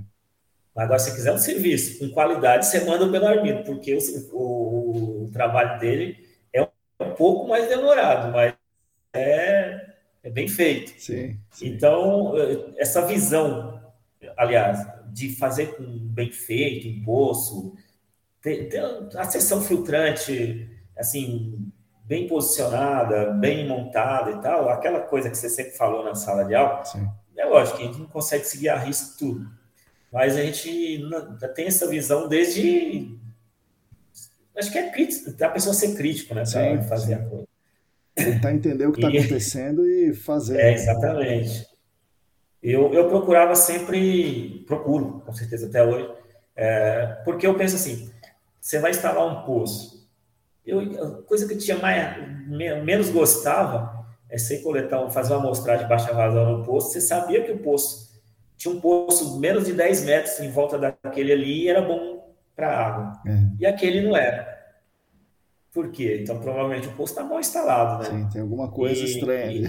É, porque se está no perfil que ele está na areia, por que, que ele está com. É ruim de água, vamos dizer assim. Ou ele não está na areia, ou e... o cara empurrou, né, no fim. Né? Ou empurrou. Exatamente, essa história de empurrar força é complicada. e eu, eu, como eu ia fazer a amostragem de baixa vazão, você chegava, pô, poço baixa recarga. Pô, mas baixa recarga tem um do lado e não é baixa recarga. Uhum. E aí eu fui tomando isso também como um ponto assim de não, isso aqui tem que tem que ser feito ser bem feito. Aí tudo isso foi um processo, foi só para ajudar mesmo. Uhum. Eu acho que eu entrei na posição na, na, na função certa na época. Entrar para saber as partes, assim, ó, as peculiaridades, para depois eu chegar e saber fazer na frente. Lá sim, sim. É, realmente. Olhando por, por esse ponto, foi, foi muito é, bom mesmo. Né? Melhorou bom, a sua, o seu trabalho como, como, como consultor, né, no caso ali da Servimar. Trabalhei muitos projetos, muitos projetos, muitos projetos. Viajei bastante é, aí depois, mais para o futuro, na época, lá mais para frente, eu fui. Aí participei de investigação para remediação, já foi aumentando o leque, sabe? E como consultor, aí eu peguei fiz outra faculdade. Como eu tinha a tecnologia em processos ambientais, eu fiz a engenharia ambiental. Legal, legal. Que me ajudou mais ainda, Sim. agregou bastante. Aí depois eu fiz outra, eu fiz uma pós-graduação em engenharia de segurança. Certo porque é, como a gente trabalha bastante em indústrias, é. essa parte nós sabemos, né, que é, tem indústrias aí que são indústrias químicas, Sim. metalúrgicas, siderúrgica, minerador, e a parte de segurança do trabalho é muito cobrada. Sim. Então eu queria aliar isso ao, à minha prática, à minha atividade principal. Sim. E depois disso, resol realmente resolveu, ajudou bastante eu conseguia levar a, a essa parte para a equipe de campo. Que legal. Conseguiu Foi então bom. aplicar? Você conseguiu aplicar? Conseguia. E eu era, eu era o chato da, da história. Ô, Marcão. o, o, pessoal da equipe de sondagem tinha uma raiva de mim. Às vezes, às vezes, aí sempre. Eu era muito chato mesmo, eu Não, a gente ia fazer sondagem, eu, eu, se, se aprende a olhar a coisa com um olhar mais crítico, principalmente naquilo que se é o que eu fiz na formação, por exemplo, segurança. Chegamos um dia para fazer uma sondagem e instalar um poço, eu vi o cabo de aço da máquina, eu falei, cara, esse cabo de aço vai quebrar, cara. É. Não, vai não. É. Isso aí aguenta muito ainda. Pô, o cabo de aço quebrou. Você tinha que falar desse então, a, a, culpa é sua de falar, meu. Imagina, se tivesse esse poder, né, pô, você tava rico, né? Então. o cabo de aço quebrou, Marcão, e o cara quase sofreu um acidente. Eu falei, não, você que ia quebrar, e você com um cabo de aço novo, aí você não trocou. Pronto. Aí a, a dona da empresa, é. ó, quem vai estar tá lá é o Belarmino. Chega lá, organiza tudo, sinaliza a área, o que ele falar, você faz. Não, era, eu era. Não, mas aí eu falei assim, nossa, gente, que visão que vocês têm de mim, né? Que, que imagem. E mas pelo menos o trabalho era feito com segurança, sim, né? Enfim. Sim, é. Depois disso eu fiquei um pouco mais flexível. E daí, quando você sai da Servimar e vai para outras empresas, você trabalhou em várias outras, é, qual, qual foi as, é, quais foram as suas funções nessas outras empresas aí? Ó, Marcão, eu saí da Servimar em agosto de 2018. Eu fiquei exatos 14 anos e 4 dias na Caramba. Servimar. Caramba. É, e eu fiquei uns três meses aproximadamente fazendo freelance. Certo. E, e, quando você fica desempregado, que você está acostumado a trabalhar, você fica desempregado no primeiro dia, você já está desesperado. É. Ainda mais no ritmo que você ficou os 14 anos. Né? Vai lá, vai aqui, vai, faz isso, faz aquilo, exatamente. isso toda noite, não sei o quê. Isso, exatamente. Eu parava basicamente só o final de semana ali, férias. Caramba, e eu conheci, eu tinha um amigo que trabalhou comigo na Servimar, que ele estava ele tá na CGA hoje, uhum. o Renato Delbel. E eu, eu, eu, tinha bastante contato com ele, assim, que a gente trabalhou em muitos projetos juntos. E eu peguei e mandei uma mensagem para ele. Ele, não, cara, pode. Se tiver alguma coisa aqui, eu te passo. E daí para lá, eu falei isso para ele numa, numa sexta-feira, na segunda eu já estava lá trabalhando. É, é. E, e, fiquei uns dois meses e meio, três meses ali, talvez. E fui, entrei na, numa consultoria chamada CPE. Nossa, e entrei como analista, analista ambiental. Legal e fiquei lá como analista. Nessa, nesse, no começo, lá a gente faz bastante campo certo. e também relatório. Certo. E assim eu fiz. É, fazendo lá não tinha tanta remediação, não tinha muito projeto de remediação.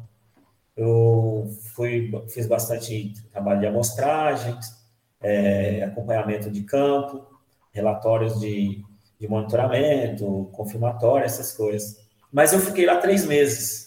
Mas uma excelente empresa, assim, não, não, não fiquei por conta de outra coisa. Porque eu achei uma. Eu tive uma proposta melhor na Golden. Certo. Como analista também.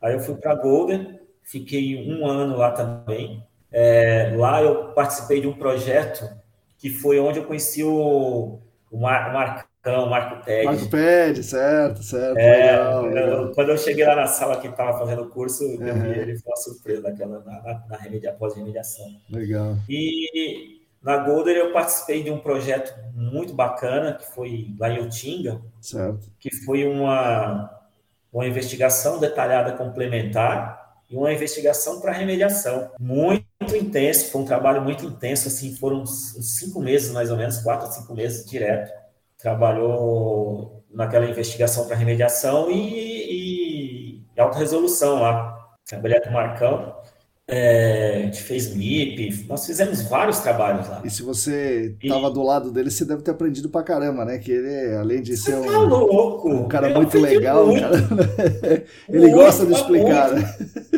Demais, demais. Eu, tô, eu tenho uma, uma, uma, sonda dele aqui em casa. Legal. Uma, é, eu tenho uma sonda, ele, ele sabe disso.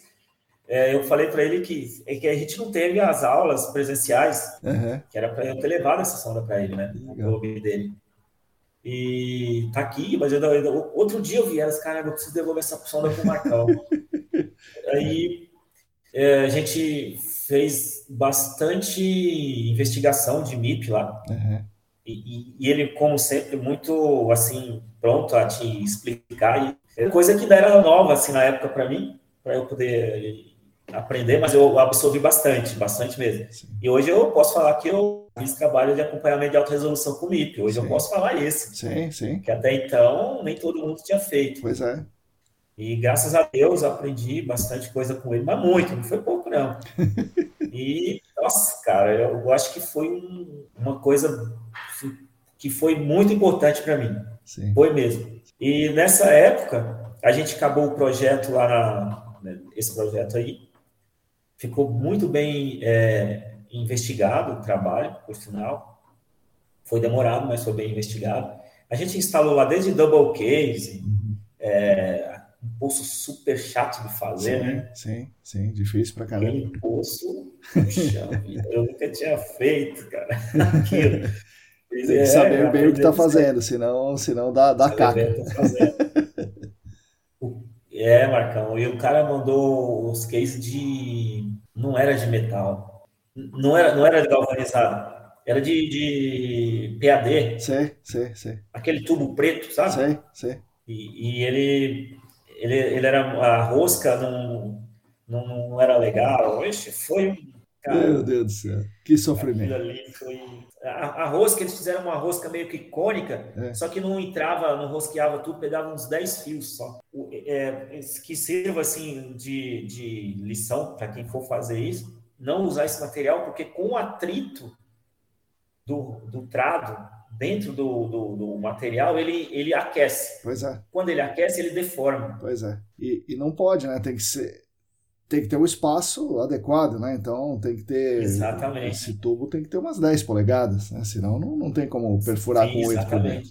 E, e quando você jogava a cauda, a pressão, é, é, como é que fala? Esmagava o tubo que ele fechava. não trabalho tanto, cara. Falou, Marco. Jesus, mas, não, mas foi, foi, foi, muito bom esse trabalho, assim, eu aprendi muito. O, essa parte de, da investigação, acho que foi a, é, não foi a primeira investigação para remediação que eu fiz, mas foi uma das mais desafiadoras. Uhum. Investigação para remediação foi lá. Foi aí que realmente eu fui entender o termo investigação para remediação, Sim. quanto ela é importante para ser bem feita e conheci pessoas importantes na área, que eu conheci, onde eu pude conhecer o Marco Ped. É, aí eu fui para um projeto no interior de São Paulo, aí veio o final de ano, e eu fui convidado depois, depois de um ano e três dias ou dois dias na Golder, a CPEA me chamou de volta. É. Uh, graças a Deus eu, eu, desenvolvi bastante amizade lá dentro com o pessoal lá da, da, da CPEA, um pessoal super bacana, bom mesmo, muito, Sim. muito bom todos lá são excelentes pessoas. E é, você não tem interesse, assim, de retornar para trabalhar com a gente e tal? Assim, nossa, com certeza. Empresa muito boa. Aí eu voltei para a CPEA, convite. Aí veio um outro projeto na CPEA, muito desafiador. Uhum. Foi um projeto em Minas, no Triângulo Mineiro. Foi uns, uns assim, que eu mesmo participei, assim, de começo ao, ao fim. É, foi bem, bem puxado e desafiador mesmo, né? Que já foi uma. Na verdade, a gente fez uma complementar, né? Uma detalhada complementar e uma investigação de alta resolução que não foi MIP, mas eu lembro que você falou que não precisa ser MIP para ser alta resolução. Né? Correto, né? desde que você colete os dados na densidade adequada. É exatamente, exatamente. Nós fizemos. E, e fizemos também lá essa investigação para remediação em alta resolução, muito bem feito, por sinal. Fizemos lá acho que uns três ensaios pilotos, três, um, dois, três. Fizemos um em Araxá e depois instalamos um sistema de remediação lá. E aí eu retornei para São Paulo, daí eu saí da CPE e fui para a GeoIntegral, que é a que eu estou hoje. Na CPE eu estava de supervisor de operações. É, mas, mas na verdade muda o nome só, o nome da função. Você acaba fazendo a mesma coisa, né? Sim, sim, sim. Lá eu, eu fazia tanto projeto em campo, fazia relatórios também. Esse, não tanto, mas menos, menos, mas fazia relatórios também. É. E o ponto crítico nessa, nessa assim, a, na CPEA foi que eu saí da Golden, acho que foi dia 2 de março de 2020. Quando foi, acho que dia. 20, né? Dia 20 de março, Tá. Exatamente. E foi 20 de março, pandemia, lacrar tudo. Eu assim, puta merda, e agora? Será que eu dei um tiro no pé? Uhum. Novo de empresa, você, se, se, se der ruim, você vai ser o primeiro a ser isso. dispensado. Se alguém for rodar, é você, né? É isso aí. É, seria eu. Aí você, puxa vida, e agora? Mas aí a gente. E, e, projetos bombando, a gente não parou, mesmo com pandemia, a gente não ficou uma semana sem fazer nada. Uhum chegamos a ficar. Aí tinha uns campos atrasados, umas amostragens e tal, e eu fui para fazer. Aí depois disso, eu voltei, fiquei em home office em casa, acho que uns dois meses, uhum. fazendo uns relatórios em casa. E quando precisava, eu até ia para campo, mas bem menos nessa época. Comecei a trabalhar de casa. É. Muito bom, até eu gostei. E ao mesmo tempo que trabalhava de casa, a gente assistia as aulas de casa também, né? Isso, isso mesmo, isso mesmo, isso mesmo. Foi. Mas foi um período assim que me deu bastante assim, eu fiquei bem inquieto por, por ser novo de empresa, é. uma situação nova. Mas graças a Deus deu tudo certo, a gente participou, é, atuou bastante nos, nos, projetos e fiquei até um bom período lá na, na CPEA. É. E depois disso fui para a GeoInter, que é a que eu estou hoje. E quando estava em home office, beleza, tá por dentro de casa, Sim. ninguém saía, tudo parado, fechado. Mas aí eu tive que ir para Paranaguá, no dia 30 de junho de 2020. Foi o dia do tufão bomba que deu no, no sul. Eu peguei ele na estrada. Caramba, cara, meu Deus do céu. Na estrada. Meu Deus. O carro balançava aqui, meu assim, ó. Deus. Peguei o tufão bomba. Cheguei em Paranaguá, tudo escuro, nunca tinha ido lá. Não tinha energia, energia elétrica, não tinha sinal de celular, não Nossa. tinha internet, não tinha nada escuridão total. Nossa. Eu cheguei lá, era umas nove e meia da noite. Meu. E tinha que achar o hotel, né? Tinha que achar o hotel. Mas eu consegui, cheguei a no hotel. A sorte é que você tinha sido motoboy, tudo isso que você contou aí te ajudou, senão você, Mas... se era comigo eu tava lascado. É, embora eu não fui lá no Paranaguá, mas eu, aquele senso de localização, Sim. eu sempre fui bom nisso. Eu, eu já tinha olhado no mapa antes, eu, eu sempre faço isso, Hum. onde que ficava mais ou menos o hotel na cidade. Antes de sair, eu tinha olhado no mapa, hum. No, no, Google, hum. é, onde ficava o hotel, o nome do hotel, tinha pesquisado já tudo. Isso facilitou para mim. Sim.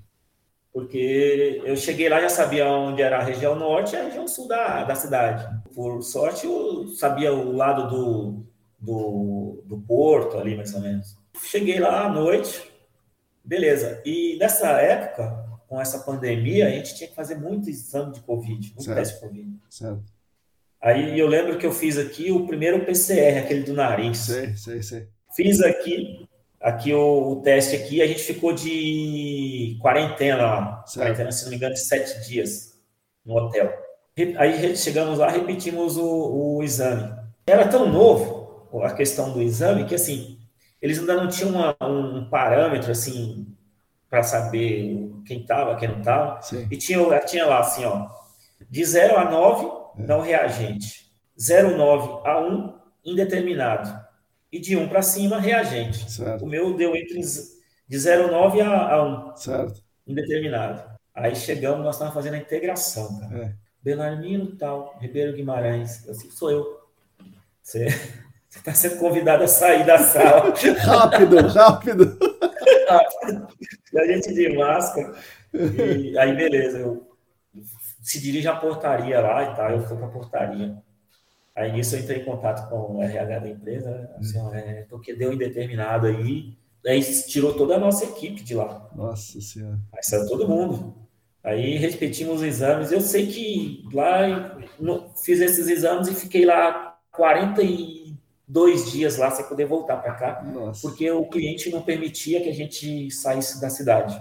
Eu sei que eu fiz mais ou menos, até quando eu contei, foi uns 32 testes de Covid. Caramba! E, mas nenhum, fora esse, é. deu positivo. Que bom. E a gente tomava muito cuidado também, até hoje da toma, né? Sim. E graças a Deus, e graças a Deus a gente não, não contraiu, não. Legal. Mas foi uma fase difícil, Marcão. Sim, sim. Tá cedo, né? Que ainda, ainda tem gente tá morrendo. Cedo. Não acabou, né? Pois é. é não acabou.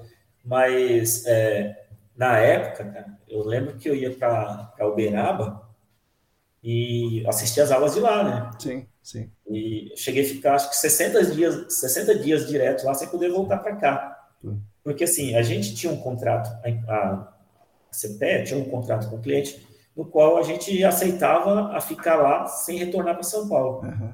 Por quê? Se a gente retornasse para cá. Você, na hora que chegasse lá de volta, tinha que ficar um tempão sem.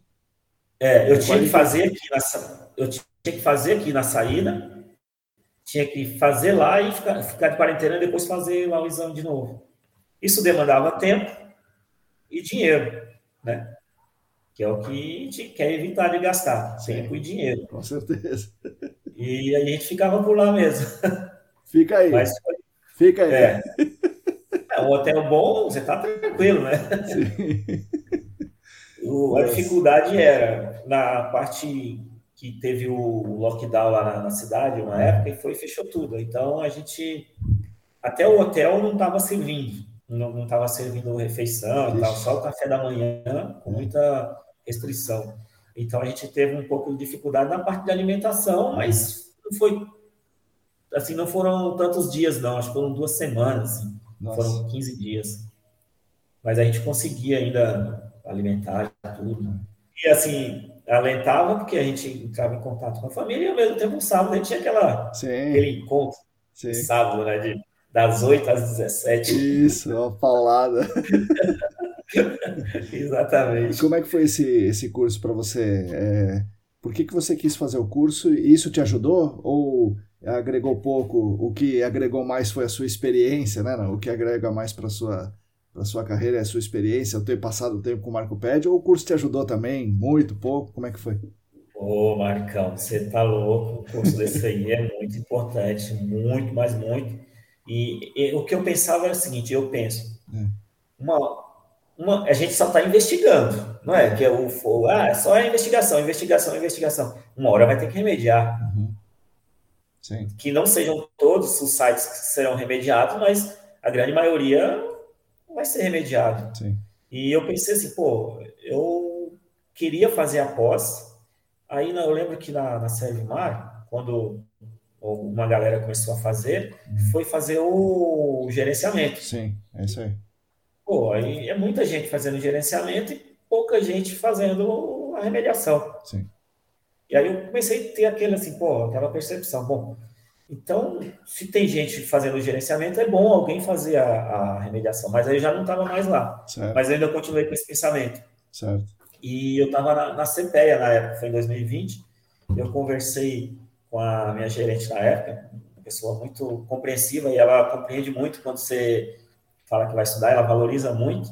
Eu peguei, meu, vou fazer, tenho interesse em fazer o curso de pós-remediação para agregar conhecimento à investigação. Porque, mais uma vez, é uma coisa amarrada à outra, sim, né? Sim, sim. É, se você não faz uma boa remediação, você não tiver feito uma boa investigação. Exato. Como eu já tinha uma experiência de operação de remediação e, e conhecia algumas técnicas, eu quis me aprofundar mais no assunto. Sim. Porque é, é desafiador, né? Você vê uma coisa assim como é desafiador você descobrir coisas num, num site na investigação, sei lá, olha, descobriu o porquê das coisas, disso, ah, isso aqui que foi contaminado por conta disso. Uhum. É desafiador também você saber que aquilo está contaminado e você ir lá com a remediação e ó, Sim.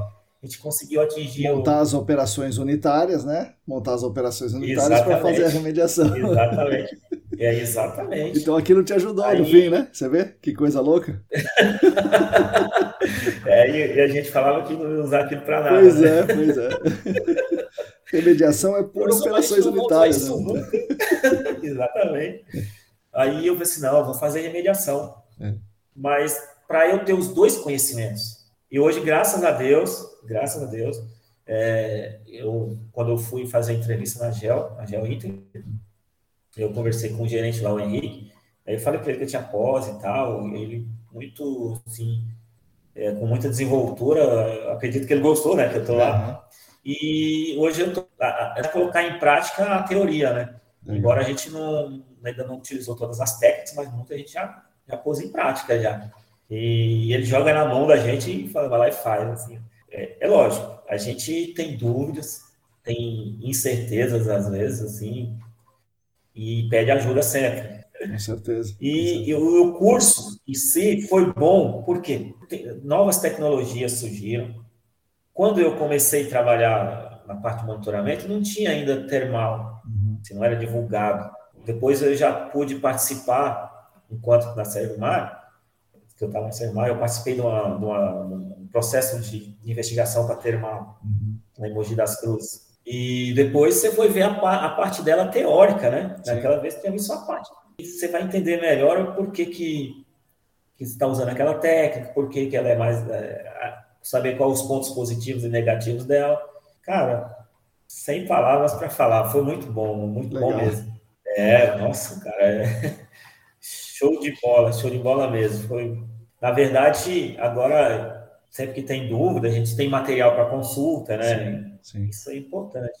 Tem os amigos, Já você sabe com quem tirar dúvida. Tem o nosso amigo Tiago Siqueira, Sim. que é um cara que sempre fica nos ajudar. Sim. E você sabe, você sabe onde procurar, sabe onde, com quem falar, uhum. sabe onde pesquisar. Você tem um direcionamento, né? Sim. Isso é bom, cara. Pô, legal, que bom. Ô, Belarmina, eu fiz um monte de pergunta para você aqui, agora você pode ter a, o direito de fazer uma pergunta para mim aí. Se quiser, pode perguntar aí o que você quiser. Pra... Ô, Marcão, assim, a pergunta, não sei se seria uma pergunta, mas assim, eu acho que mais uma parte assim que eu me recordo, não está bem relacionada à pergunta. Eu lembro de você, assim, a pessoa, quando eu fui fazer a inscrição no Senac, uhum. eu te vi lá na, na, na, na sala, e você, você faz um, é, um. Você mandou eu montar, cara, um, alguma parte do processo de, de investigar, de remediação. E eu não sabia direito assim o que fazer. Mas mesmo assim eu, eu fiz e eu acho que deu certo. Sim. Aí depois eu, eu não consegui fazer a matrícula naquele semestre. E depois, quando eu consegui, eu falei assim: Ó, oh, Marcão, eu já fiz aí a, a matrícula, mas eu não consegui matricular por conta disso. Só que eu consigo entrar. Aí você, você, não, vamos, vamos ver. E, e deu certo. Sim, sim, sim, sim, sim. Não, eu, eu lembro do, do, da história, né? A gente tinha um processo seletivo que a gente conversava lá, né, com as pessoas, e tinha uma pequena prova lá, né? E, isso. era isso. E tinha uma pergunta na remediação, acho que era onde usava SVE ou MPE, não me lembro. Isso, foi, foi, alguma coisa aí. É. E onde que usava oxidação, né? É isso aí. Foi isso mesmo, foi isso mesmo. E eu lembro que a sua matrícula realmente, eu não sei se é a matrícula, ou pelo menos você demorou para o seu nome aparecer lá entre os matriculados e tal, mas é, logo na segunda semana, assim, você já estava junto com a gente ali. Foi, foi. É, eu não participei da primeira aula, é. eu perdi a primeira aula. Realmente, eu consegui fazer a matrícula com um, um delayzinho, assim. O pessoal não conhece o Senac, mas o Senac tem uma burocracia razoável. Então, quando você me falou isso, até eu falar com os caras do Senac, até eles começarem a, a mexer as coisas para fazer a matrícula, demora. É, exatamente, exatamente. Ô Marcão, mas assim, é, voltando assim, como que surgiu essa ideia de desse podcast, desse essa agora veio a pergunta, agora sim, foi bom para dar uma relaxada. Essa ideia do podcast de, de, de, publicar essas essas informações que são tão importantes hoje em dia para a gente assim da área. Pô, legal. Obrigado por, por né, dizer que é importante, né? A gente gosta Nossa, de achar que sim. É muito, é, é, muito, muito, Marcão. Porque assim, eu vou te dizer o porquê. É. Porque assim, a gente que está na área, às vezes você pergunta. A gente faz ó, o, curso e muito, muito, muita, muitas pessoas perguntam: oh, mas você, conhece, você conheceu o Marcão? É. Aí, para a gente que está na área, aí o, o, o que, que acontece? Ah, você conhece o, Marcos Tanaka? Aí muitos falam assim, ah, não conheço. Outros já falam, ah, eu conheço, lá do curso, do curso da pós de remediação. Uhum. Isso é importante, porque contato hoje em dia é tudo, né? Conhecimento Sim. é tudo. Quando você fala assim, ó, ele tem um podcast lá que fala sobre o GAC, é. não só sobre isso, mas vários outros temas. E você viu quem ele entrevistou essa semana?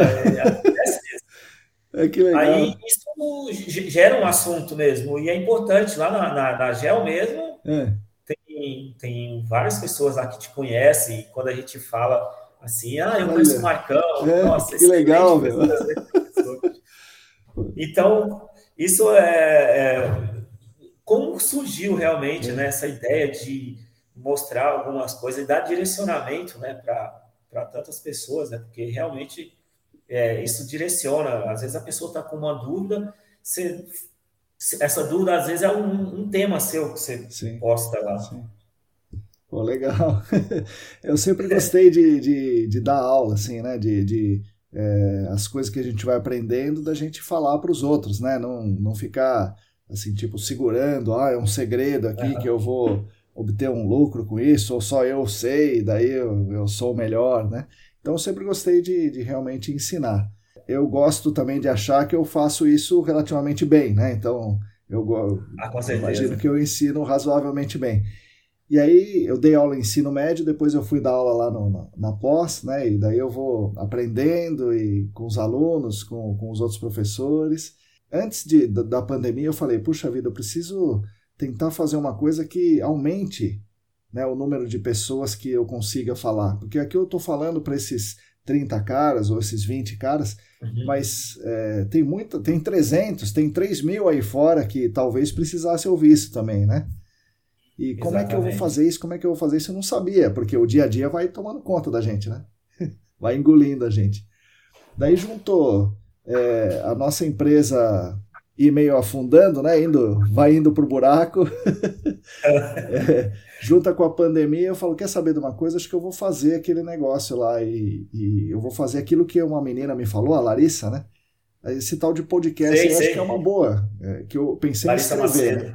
Isso, a Larissa, a Larissa Macedo. Eu pensei em escrever. Ela trabalhou na Servimar um, um tempo também. Trabalhou, conheço ela demais, muito gente boa. É. E daí ela falou: oh, tem um negócio que é podcast, ficou aquilo na minha cabeça, daí eu lembrei, né? Falei, ah, aquele podcast que a Larissa falou, porque antes eu fazia newsletter, né? Sabe, mandar por e-mail, né? Sei, e sei. Eu gosto de escrever, então acho que para isso, isso para mim era melhor, né? Mas eu descobri que esse tal de podcast era interessante e resolvi também tentar falar, mais ou menos como eu dava aula. E aí foi, e as pessoas começaram a gostar né? E, falar, poxa, legal, aprendi isso, aprendi aquilo. Eu falei, pô, legal, vou fazer um por semana. E assim estamos aqui no. sei lá, é, quando nós estamos gravando aqui, vai sair o episódio 99, né? Mas esse episódio que sim, você sim. vai ser cento e alguma coisa. Né? Pô, 100 episódios é bastante, né? Demais, Marcão. E, e são 100 episódios em dois anos e alguma é. coisinha, né? É, dois anos, é praticamente Não, isso. Dois anos, dois anos. É, é dois anos. Quando eu iniciei a pós, ainda não tinha um podcast. Não, não tinha. Não tinha, não. Não tinha. Então, são dois anos, nós estamos em março. Sim. Vai fazer dois anos. É, acho que foi lá por maio, maio ou junho que na, foi, 2020 foi, começou. Foi, foi exatamente.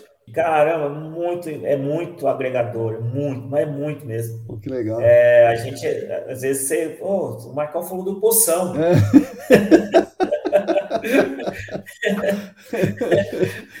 Olha aí, legal.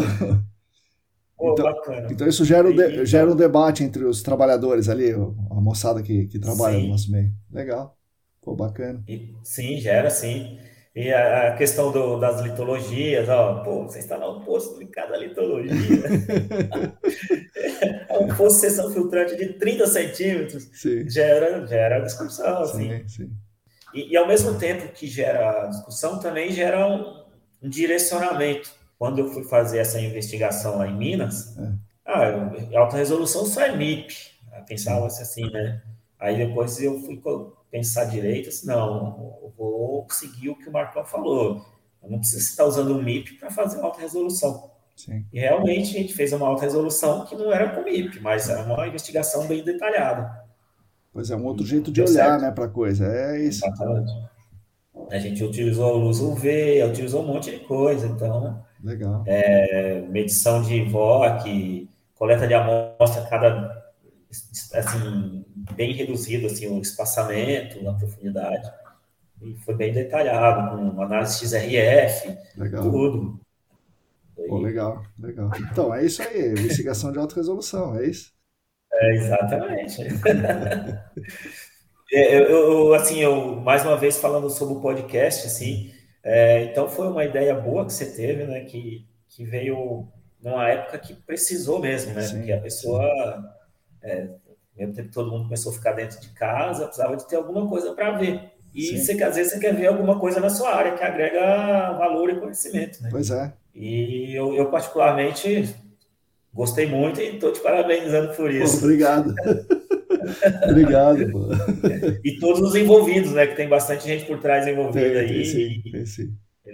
É uma coisa já grande, vamos pensar sim. assim. Você, a gente deve, você tá, deve estar tá com mais ou menos quantos aí seguidores, assim? É, você, assim, no, no YouTube tem quase mil é, inscritos ali, né? Muita gente. É bastante gente, né? No, no Telegram tem, sei lá, 400 e pouco, no, no Instagram tem quase mil também. É, uhum. Na newsletter são 500 assinantes. É, eu acho bastante, né? Claro, né? Não com compara certeza, com o Felipe Neto, né? Mas, enfim, eu, dentro Então, mas são, são, se for pensar que são pessoas, assim, que estão seguindo, que são só profissionais da área, que pois é, acredito é. Talvez mais de 90% são profissionais da área, é muita sim, gente, né? Sim, pois é. Porque... É interessante saber disso, que, que é, forma um debate, né?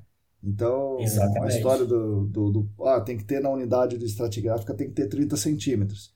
E daí lá vocês debatem, tem que ter, tem, né? Provavelmente a conclusão foi essa, é, tem que ter, mas difícil é fazer, é, tal. Daí Você talvez vocês, como têm experiências diferentes, né? Talvez mais experiência de campo, falar, olha, e se a gente fizer assim, né? Vocês devem ter saído com as ideias. É, né? então, sim, isso aí surgem várias ideias. É, puxa vida, mas não vai dar. E... Aí entra um monte de coisa na, na, na jogada, né? Um monte de uhum. ideia também. E vamos, que se a gente coletar só uma amostra daquela, daquele local, vamos analisar primeiro uma amostra, amostra o solo, então tem que achar um, uma saída. Sim, sim. E, e inclusive, a gente fez, estava na CPEA em 2020, bem no começo da pandemia mesmo, foi em janeiro, foi março, abril, em abril, uhum. uma investigação nesse, nesse sentido, de amostra o solo, amostra o solo. E o, na época, eu lembro, o Leonardo, que uhum. hoje ele é gerente lá na CPEA, Sim. ele até elogiou o trabalho, foi muito bem feito, porque é, a gente estava coletando amostra não só na zona não saturada, né? Pois é. Estava é. em toda a sessão, a, a sondagem. Sim. E ficou muito bem investigado. A gente conseguiu montar um, uma figura bacana do, do, da, da investigação, com pluma detalhada, com um grau de detalhe muito bom. Legal. E, ou seja, não foi só que a gente viu no curso da pós, mas através também das informações que você transmitiu para a gente no, no, no, nos, nos podcasts. Pô, legal, que bom. Bacana. Não, isso, isso, foi muito bom, um agregador pra caramba mesmo. Legal. Bom o Leonardo foi aluno lá e também foi entrevistado aqui. É um. É, é muito bom. É, é ele, cara, é ferrado mesmo. Só é palmeirense, é né? Esse negócio que estraga um pouco, mas fora isso. Cara, né? E não dá para convencer ele do contrário. Nossa Senhora, é o cara mais palmeirense que eu já vi na minha vida, né? Nossa Senhora. Ele é, ele é, cara, ele é. Nossa, cara, ele é. O Leonardo, mas um excelente profissional, né, sim, cara? Sim, Como é que pode? Ele, ele leva as coisas assim bem, ele é bem concentrado. E o sim. seguinte, assim, ele, você tá no campo, o projeto foi dele na época, eu peguei um projeto dele, eu tava, eu, eu era o analista e ele era o coordenador.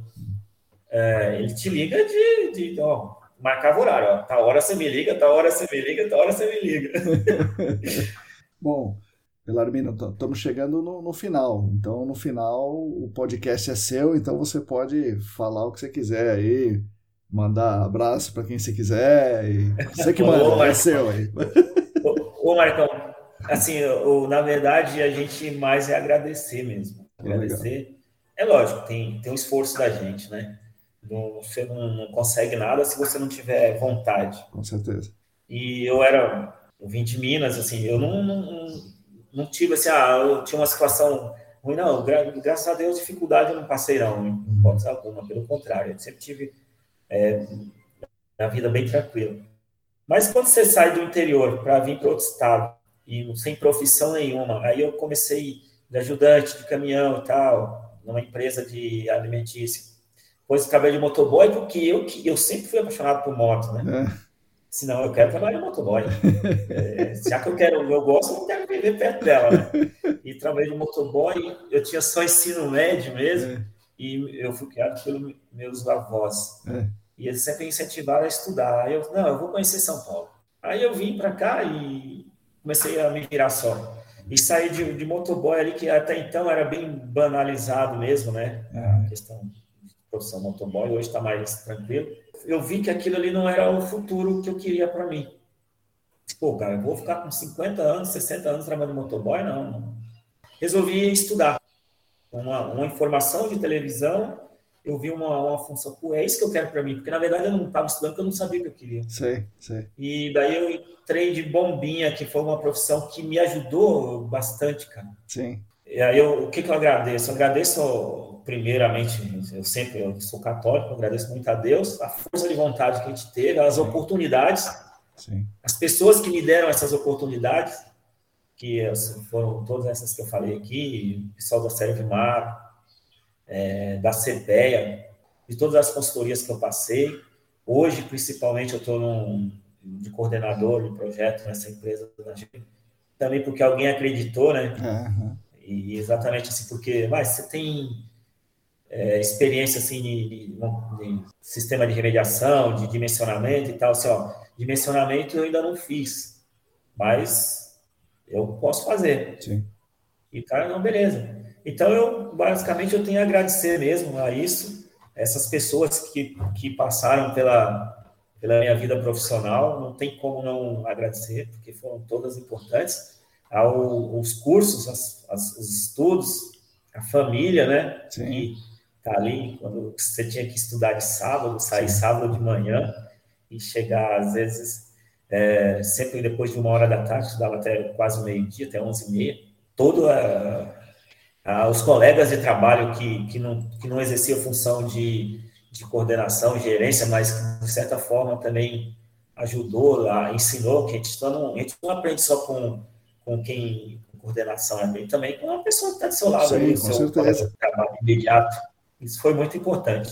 É agradecimento mesmo, graças a Deus. Hoje tenho uma vida, graças a Deus, já bem estruturada. Tá tranquilo. Muito bom mesmo. Legal. que bom. E parabéns pela, pela, pela jornada, viu, Belarmino? Muito, muito interessante.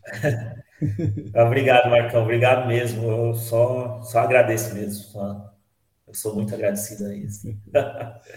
Valeu, Belarmino. Valeu, Marcão. Tudo de bom para nós. Essas foram as palavras de Belarmino Guimarães. Espero que vocês também tenham gostado. Como eu falei, foi uma conversa muito interessante e foi também uma grande lição para mim. Acredito que tenha sido uma lição para todo mundo que ouviu. É uma lição de luta, de perseverança, de competência, de gratidão e muitas outras coisas. Vejam só, ele foi auxiliar de caminhoneiro, motoboy, e viu na TV que existia uma profissão, um modo de trabalhar que era importante e que era interessante. Isso era área ambiental. Aí ele fez um curso técnico, entrou na Servimar como bombinha, ralou pra caramba, Aprendeu muito, passou para a função de técnico, aí já usando mais o interface e outros equipamentos, né? Como vocês ouviram aqui. Aí, como técnico, ele ralou mais, aprendeu mais, fez a faculdade de tecnologia em processos industriais à noite e aos sábados, enquanto trabalhava que nem louco de dia, estudava na biblioteca. Na faculdade ele aprendeu ainda mais, inclusive operações unitárias, né? Foi trabalhar como analista, né, como consultor em investigação na Servimar, ralou ainda mais, aprendeu muito mais, fez duas pós-graduações, aprendeu mais. É, e aí tocou vários projetos de investigação, como vocês ouviram aqui, em vários níveis, é, investigações muito importantes, muito difíceis de serem feitas. Ele, ele tocou isso aí tudo. Ele foi fazendo isso, foi aprendendo, foi ensinando, e agora ele é um coordenador de projetos. Nessa trajetória toda, ele conheceu muita gente, ele foi impactado pela ação generosa de muita gente, e mais, ele impactou muito mais gente. E ele fez por merecer tudo o que aconteceu e que acontece de bom em sua vida. Hoje ele é mais que um grande especialista em operações unitárias. Né? Ele, com seu coração imenso e sua competência grandiosa, faz algo muito importante. Ele luta por um planeta melhor e faz isso ao lado de pessoas, ajudando essas pessoas a atingir seus objetivos individuais e coletivos. E aí aquele aprendiz, aquele ajudante que foi entrevistado pela Jane, né, lá na Servimar, aquele cara que casou para poder viajar, ele agarrou a oportunidade com unhas e dentes, passou perrengues e agora consegue mostrar para vocês, ouvintes, que ele é um profissional bem-sucedido e que é um pai de família ainda melhor. Seria muito bom se outros belarminos conseguissem aparecer e se manter ativos, construindo um mundo melhor. Que sorte a nossa que ele viu aquela reportagem na televisão, não é? Belarmino, muito obrigado pela nossa conversa, aprendi demais hoje. E obrigado também a vocês que nos ouvem. Nós da ECD Training continuaremos dando a nossa contribuição para um crescimento coletivo de toda a comunidade do GAC. Com isso, continuaremos lutando por um mundo melhor e mais justo para todas e todos e para as futuras gerações. Sigam a gente nas redes, assinem a nossa newsletter, fiquem conectados. Repetindo, se você quiser e se você puder, contribua financeiramente conosco. O site é apoia.se barra A todas e todos vocês, muito obrigado e até a semana que vem.